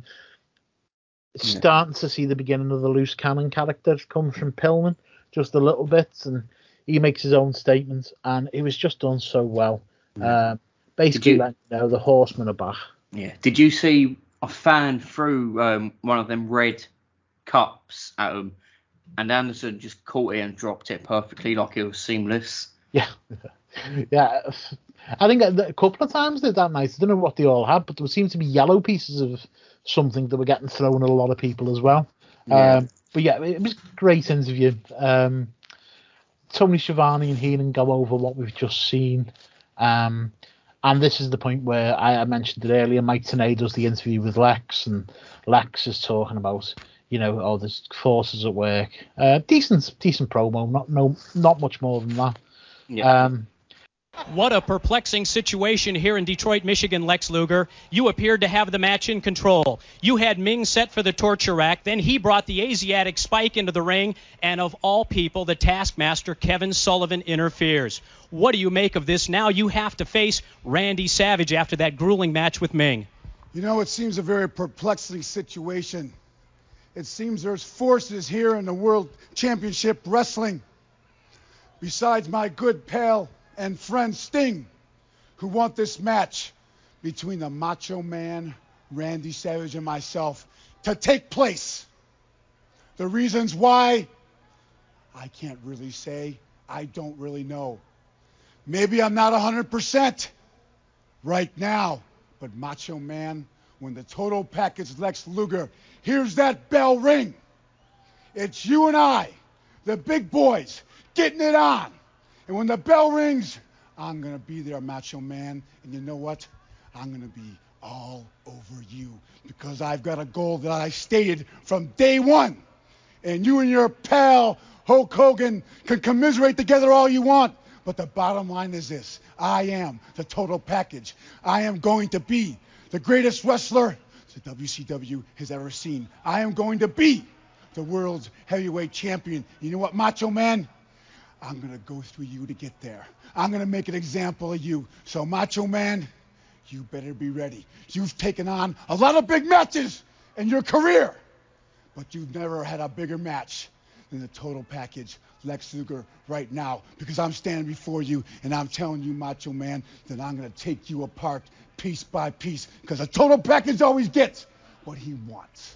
Now let's go back to the ring. Tony Schiavone and Bobby the Brain Heenan.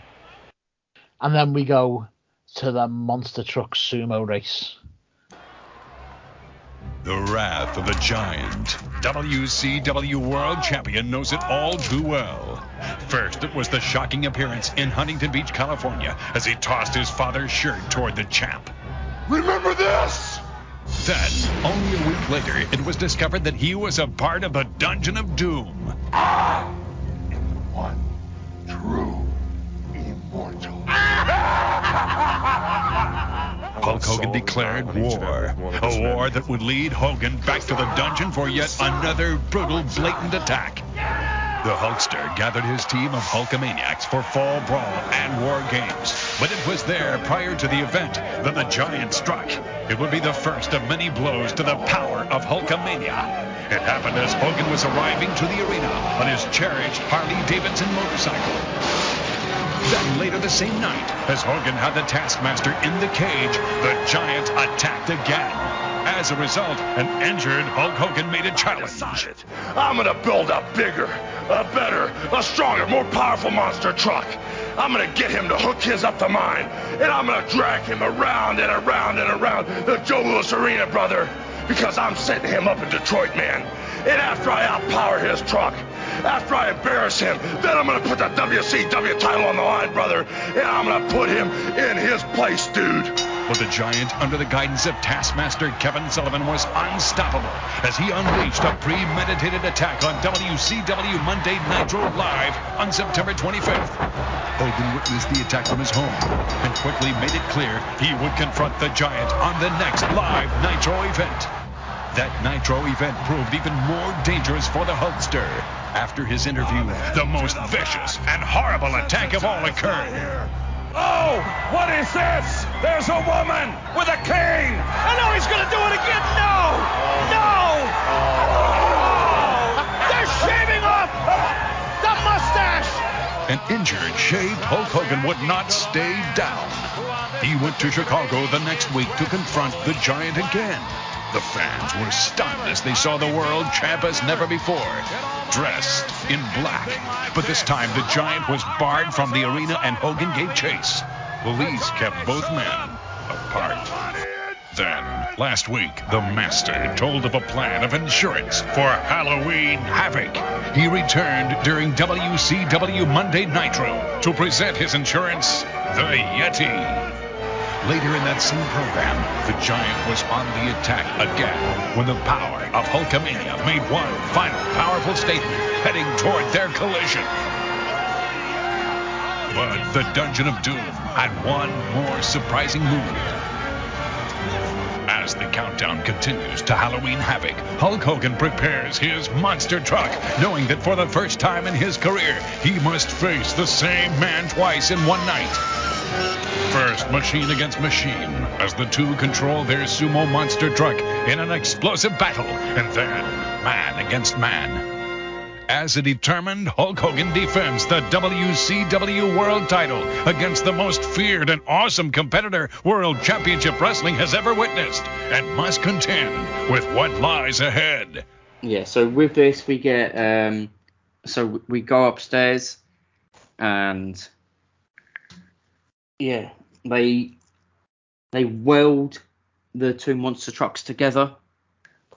Yeah, it was supposed to be a rope, wasn't it? They said they were going to rope them together, but they ended up welding them. Yeah, I, I mean I wouldn't trust that weld. He was there for about thirty se- oh about three seconds. um, and then yeah, we get some inside shots um off off the trucks. Um, we we did have a change of commentary for this of of this match as well, or match. We had Eric Bischoff, Bobby Heenan, and then we had the guy who built the monster trucks as well. I've got Bobby Heenan, uh, as, um, Eric Bischoff, and some mechanic on Yeah. my notes. Yeah, pretty much. Um, Yeah, you you can see on with some of the shots you can see that there's two people driving each monster truck, and I think that's obviously Hogan and Giant aren't actually driving them. No. Um, so yeah, they've had to splice that into commentary somehow as well. Be like, oh yeah, like one's driving the front, one's driving the back. Um, but yeah, we get we get the same shots of them inside, and they just like, look like they're shaking the steering wheel rather than actually trying to drive it. like Um, these um, kids rides at the fair where you they use Yeah. they use the wheels, but it doesn't actually make any difference to where they're going. Yeah. Um, it's back and forth. I, I don't know why I'm doing so much play play play by play for this. It's shite is what it is, Sean. Yeah. It's absolute shite. Um, they push each other back, they push each other forwards. Hogan wins, and then the, if you thought the actual monster truck sumo match was shit, just wait till you see what happens next. Um, we get them out the car, and Hogan's backing up towards the towards the edge where there's obviously a little, little rail or go. Um, they get into a fight, and then Hogan sort of just flips his hands up to escape a grapple, and the Big Show, or sorry, the Giant, falls flat with his Yeah. arms outstretched. Um, and then the cameras go off, and then they go back on, and it shows the river, which is not near the stadium. Yeah. Um, it's just it's over the road and around. Um, and we just uh, see Hogan trying to grab his hand as he fell, and then just looking, you know. Yeah. I, I, it, it must have still been quite scary, even just to take that that fall, even if it was only like a five foot ledge. If you're you're stood up that high, it's your first time doing anything like this. It's pitch black, and he's got to then take that short fall. Stuff still could have gone wrong. Oh, completely. I mean, I, it just it was. How can we put this? It's not. It's not like. This isn't a spoof film. It's not where somebody falls off a building, um, and then is okay. Yeah, you know, there's got to be a certain. And I know we've had this in wrestling back and Yeah. forth over the years. There's got to be got to be even the slightest hint of legitimacy Yeah. um, to something. Um, and as I say, I do remember watching this for the first time, and I do remember, although I, I, I was much more appreciative of the matches back then, that maybe shows how it's dated itself. This was just the absolute drizzling shit. Um, Yeah. But they come come back to the arena with Eric the mechanic and um, Bobby Heenan, and the, the, there's supposed to be there's this fake air of urgency about we don't know what's happened, and Eric Bischoff runs to go to the back to find out what's happened, and Yeah. they try they try to play it that so you know they don't know what's coming next. What does come next is Macho versus Luger. Yeah.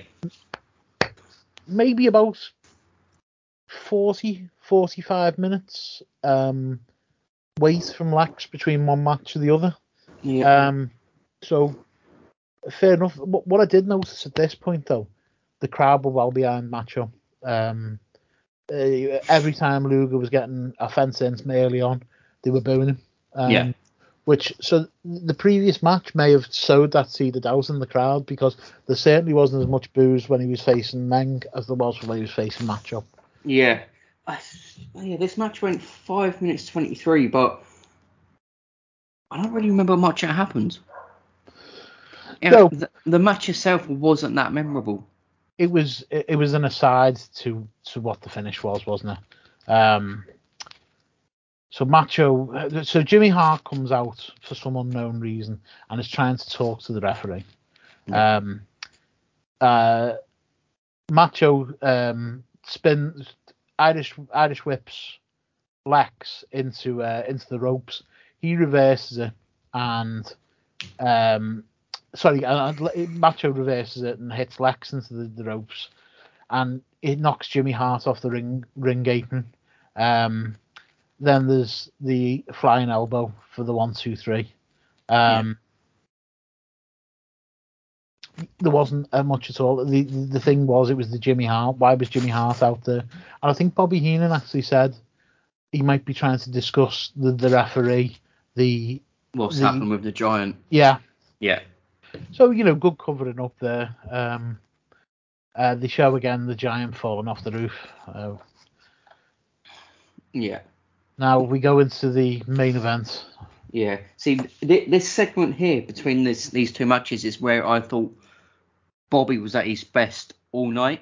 Oh God, yeah, because he, he he went out to find what was going on, didn't he? Yeah, so he's Yeah. he's he stormed off set to go. I'm gonna go and find out what's going on. Um, because they're like, we have not has no one got a cell phone. Has no one got walkie talkies or Yeah. anything? just just tell me what's happened. He's he's really concerned for the Giant because he's got that link with Andre the Giant. Um, yeah, I just thought this whole segment here, it was quite long. This segment, but yeah, Bobby was perfect in this. He was. He said, "You don't you don't know how close um, me and that man's father were to um, to Schiavone." It was, he did do it well. Uh, Yeah. To be fair. Um, A walkie-talkie. Somebody must have a walkie-talkie here so I can get outside. All right. What? I'm gonna. Okay. What? What? All right. We are going to. Michael Buffer is going to be going to the ring here in a minute, and we. No, no, not Buffer. What's going on outside? They have not been told outside. Okay. How, not- how long does it take to get outside? I'm not going to sit here You and walk argue out the building, you. you go outside. You go out back, you go outside, and you see what the hell's going on. That's what you do, Schiavone. You don't worry about Buffer. You don't worry about a bunch of guys in a truck. Do I have to go? That's the best thing that's happened to me all night. Keep going. For crying out loud. Fans, we. Nothing yet on the Giant. We have no idea if he's going to show up or not, if he is hurt, if he's injured, if he's in the river. He felt five stories like we were. Nevertheless, nevertheless, we are set. We are, we knew we were going to get to this point where Hogan and the Giant would go in the ring for the WCW World Heavyweight Title, but we are not sure exactly what's going to transpire when we go to the ring. I can't get outside. There's going to be 500 people standing in the doorway. It'd take me two hours to get outside. And this is 1995, and we have phones, walkie-talkie, communication. We can talk to astronauts on the moon. We can't find out what's going on 50 feet from this building. Now I need some answers now. Is that a whole lot to ask for, Tony? Would you, you know, there's an opening for a producer. Would you like to, uh, would you like to fill it and go do it? Tony, and work in the truck Tony, next you don't know. Maybe you don't know something, pal. I'm gonna tell you straight right now. You don't know how far back me and his father go. Now this is very serious to me. Let's go back and take a look at what happened on the roof of uh, Cobo Hall a few moments ago, the Battle of Sumo Monster Trucks. And and what an exciting, I mean, this was truly, as you said, a first in taking WCW wrestling to a new level. There you see the winner, both axles of the Giants machine pulled out on the outside. There you see once again the overhead view from the roof of Cobo Hall, adjacent to here Joe Louis Arena. And then here's where it all broke down. Let's listen in. Sometimes tempers and emotions can just get too high.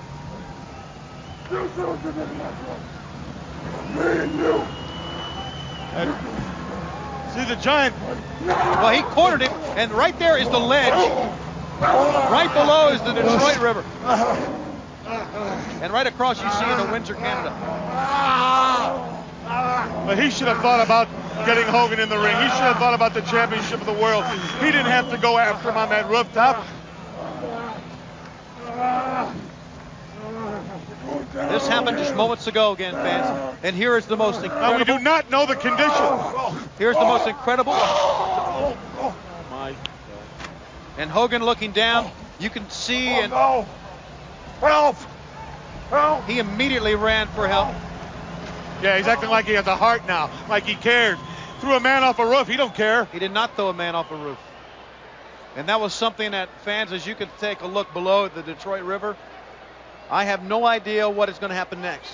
But I do know that Hulk Hogan and the Giant are now scheduled to wrestle in our main event at Halloween Havoc for the WCW World Heavyweight title. That's what I do know.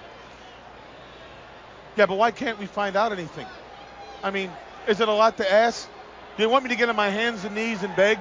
If you want, I'll do that. I'll get down. I'll talk to the truck. I'll tell him, please, Just send us some information.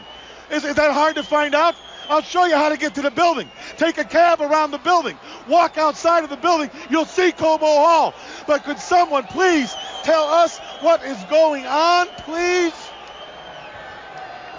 I can't help you, Brain. I'm just like you are. We're we both have No, headsets. you're not like I am. You don't care. No. Yeah, nobody's You like don't you. care. Yes, you can care. care less. Yes, I do care. Well, you don't show like you care. You keep asking me stupid questions, and you're sticking up for the other people that won't tell us something.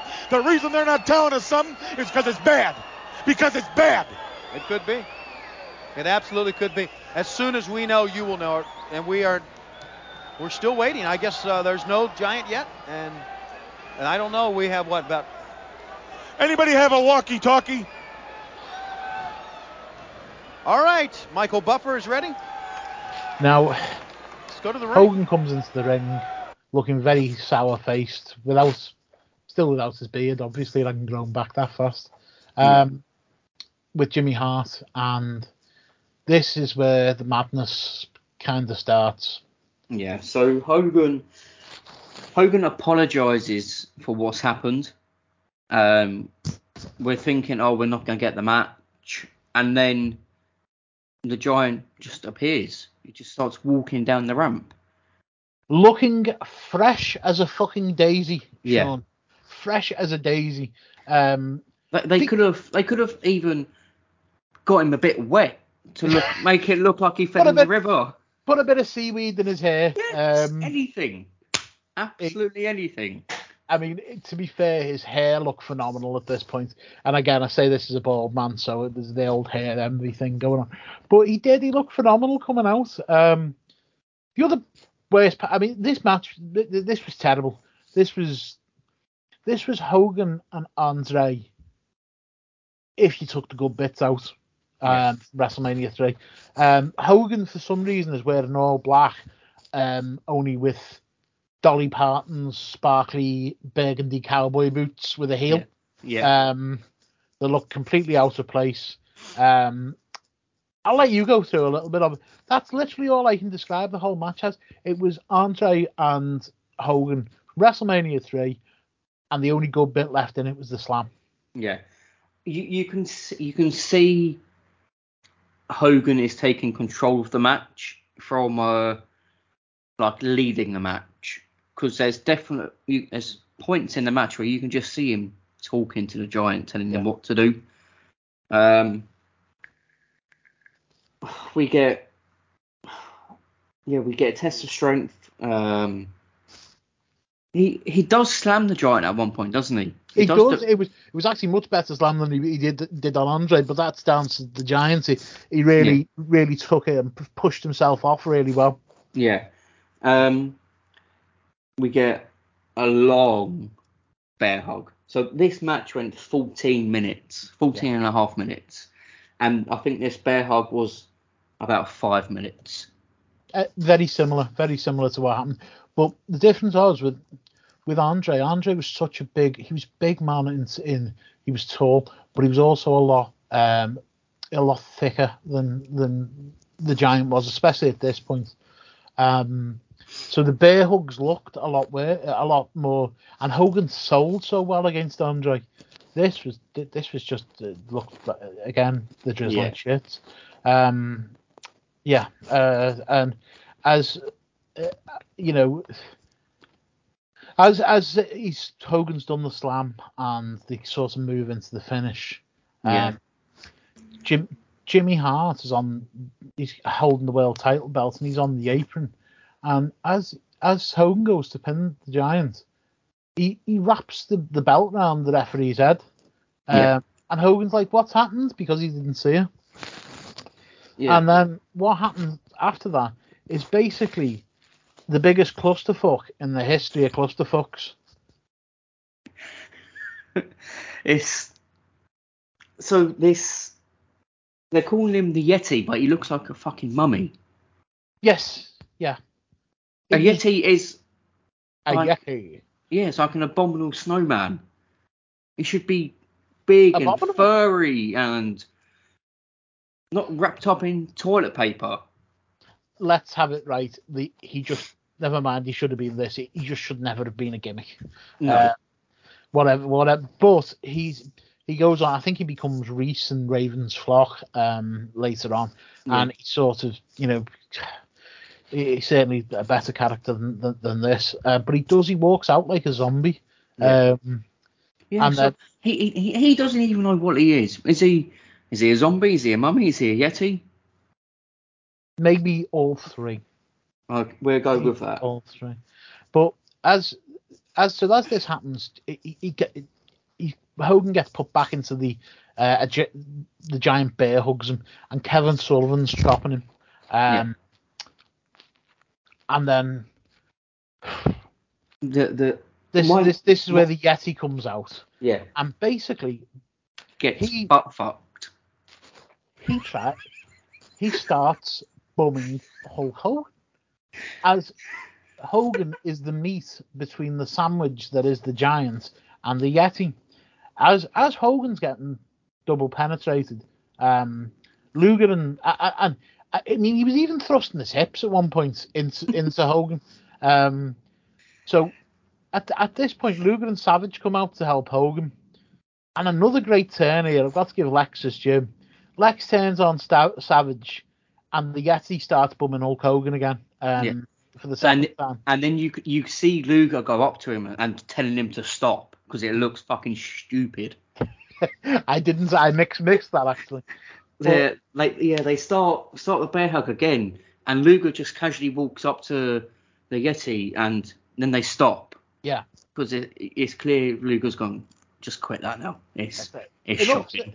enough's enough, lad. Um, and then Lex puts uh, Hogan in a torture rack.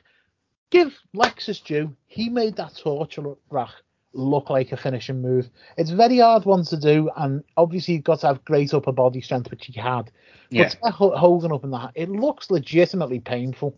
Um, so the Giant wins by DQ because Jimmy Hart had knocked out the referee with the belt. Yeah. Um, But we Ah. get to, but we get told that Luke that the Giant isn't the new new the, the new champion because you can't win by a DQ. takes the belt anyway. Yes. In classic WCW, the belt just gets stolen. And um, yeah, and, and as this new Dungeon of Doom, Jimmy Hart, Lex Luger faction sort of comes together. Um, what I did like at the end goes back to Bobby Heenan, and this was my I don't know about you, but it was my favorite Bobby Heenan moment of the night. Bobby Heenan, as Hogan and Savage are down in the ring, stands up and he's clapping Yeah. and he's as Hogan and Savage are lying there, and he says to uh, Schiavone, "It's great. It just couldn't have happened to two nicer people." and, and I thought that was great with his long ongoing feud with Hogan. Yeah. Um. So and that sort of wraps wraps us up. Um. I'll be honest with you, uh, because of the issues, we, me and you have basically watched this twice. Yeah. It was it was a tough one to look through, wasn't it? You it, know, it, um, it was, and uh, at no point. So I think the first time I watched it, I think I got to the Sabu match, and then I went to work. And I, I I left it for about a week. I was like, I I I'm struggling already. So if you had to give this an A to F as the show on a whole in, in terms of a grade, what would you give it? Because I'm going to be honest, I'm looking at an E. There was certainly some decent parts, and there was certainly some not so bad matches, but those matches were the, for me, they, they weren't the, the, the, the, it was the Regal and Benoit and um, the Blue Bloods and Yeah. Malenko. Which which wasn't Which even on the pay per view. it wasn't advertised. It wasn't on the pay per view. It was on the, the pre show. That was that was decent. Um, and the other one, Jerry Lynn Sabu, Yeah. was all right, but it was shit all over by the crowd. Um, and it's absolutely um, when we look at uh, pay per views nowadays, and even going into the the Attitude Era, the amount of short matches that were on this, just the main card, the pay per view as a whole. Yeah. Um, it, it, it certainly needs tinkering with, but I- I will quite honestly say I will never watch the show again. Yeah, it's. I, I, I agree with you. The the two best matches for the night were the Blue Bloods versus Malenko and Benoit on the pre-show, and then Sabu versus Mr. JL. Um, but yeah, I wouldn't I wouldn't recommend anyone to watch it. Not not not not even for the for the sumo match for like a spectacle. Just just ignore it. Don't worry about it. Skip it. Yeah, I think it, there was certain aspects which were fun and made me laugh and were quite funny. Um, but I, that wasn't it wasn't meant to be funny. Um, it's it's definitely it's, it's definitely a lot worse than than Fall Brawl. Yeah, it was. It was Fall Brawl had, it had its moments. Yeah. Um, now the the the next um the, the next actual pay per view um is in um Norfolk, Virginia. It's World War Three. We discussed it quite briefly. Um, sixty men, three rings, and three giants, one battle royal. Um, Yeah. We're go- definitely going to be looking at that um, at some point soon. Yeah. May that be our next episode, or is there a clash of champions in the middle of this? Uh, I no, I don't think there is a clash. No. Don't think there is a clash. Um, from the top of my head, I don't think there's any major No, you're right. nitros. It was um, there were yeah, no, that that's it. There's, I, I've had a little look at the nitros, and there was a world championship match two weeks from now. Um, but from this point, but we, we'll see. We'll have a little discussion. We'll come back, but we will definitely one way or another be doing World War Three very soon. Yeah. Yeah. So yeah, so we've got we've got that from the next episodes. Um, and yeah, we've got um, And we're basically we're we're building our way up to Starcade here, aren't we? We- yeah, we've gone through, and Starcade was always around Christmas time. Um, so yeah, I as I say, not an enjoyable pay per view for me, but it was, you know, it was good to look at at a, at a later date, and I am really looking forward to the card and rewatching World War Three, um, because off the top of my head, uh, I can remember a really um, decent women's match, which was given a little bit of time as well, um, which at that time was just, you know, um, not really not really given, especially on pay per views. Yeah. Um, so yeah, there's a couple of good, good matches to look forward to there, definitely. Um, thank you very much for joining us. Um, from me and from Sean, thank you very much. Please rate our uh, podcasts. Please subscribe. Please do all the good things that people do. Um, we really appreciate it. Share the word and share the wealth. From me and Sean, good night. Thank you very much.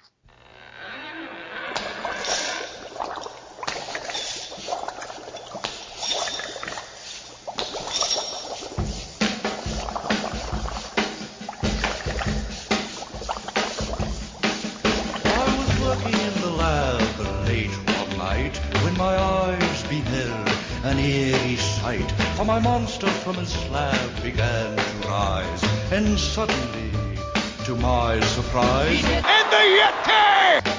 he did the monster man. And the Yeti! It was a graveyard. And the Yeti! It caught on in a flash. And the Yeti! He did the monster mash from my laboratory in the castle east to the master bedroom where the vampires feast. The ghouls all came from their humble abode to get a jolt from my electrode. And the Yeti! They did the monster mash. And the Yeti! It was a graveyard smash. And the Yeti! It caught on in a flash. And the Yeti! They did the monster mash. The zombies were having fun. The party had just begun. The guests included Wolfman, Dracula, and Yeti! Brody is sick. Then you can mash. Then you can monster mash. The monster mash. And do my graveyard smash. Then you can mash. You'll catch on in a flash. Then you can mash. Then you can monster mash. Mash. Monster mash. You in monster mash.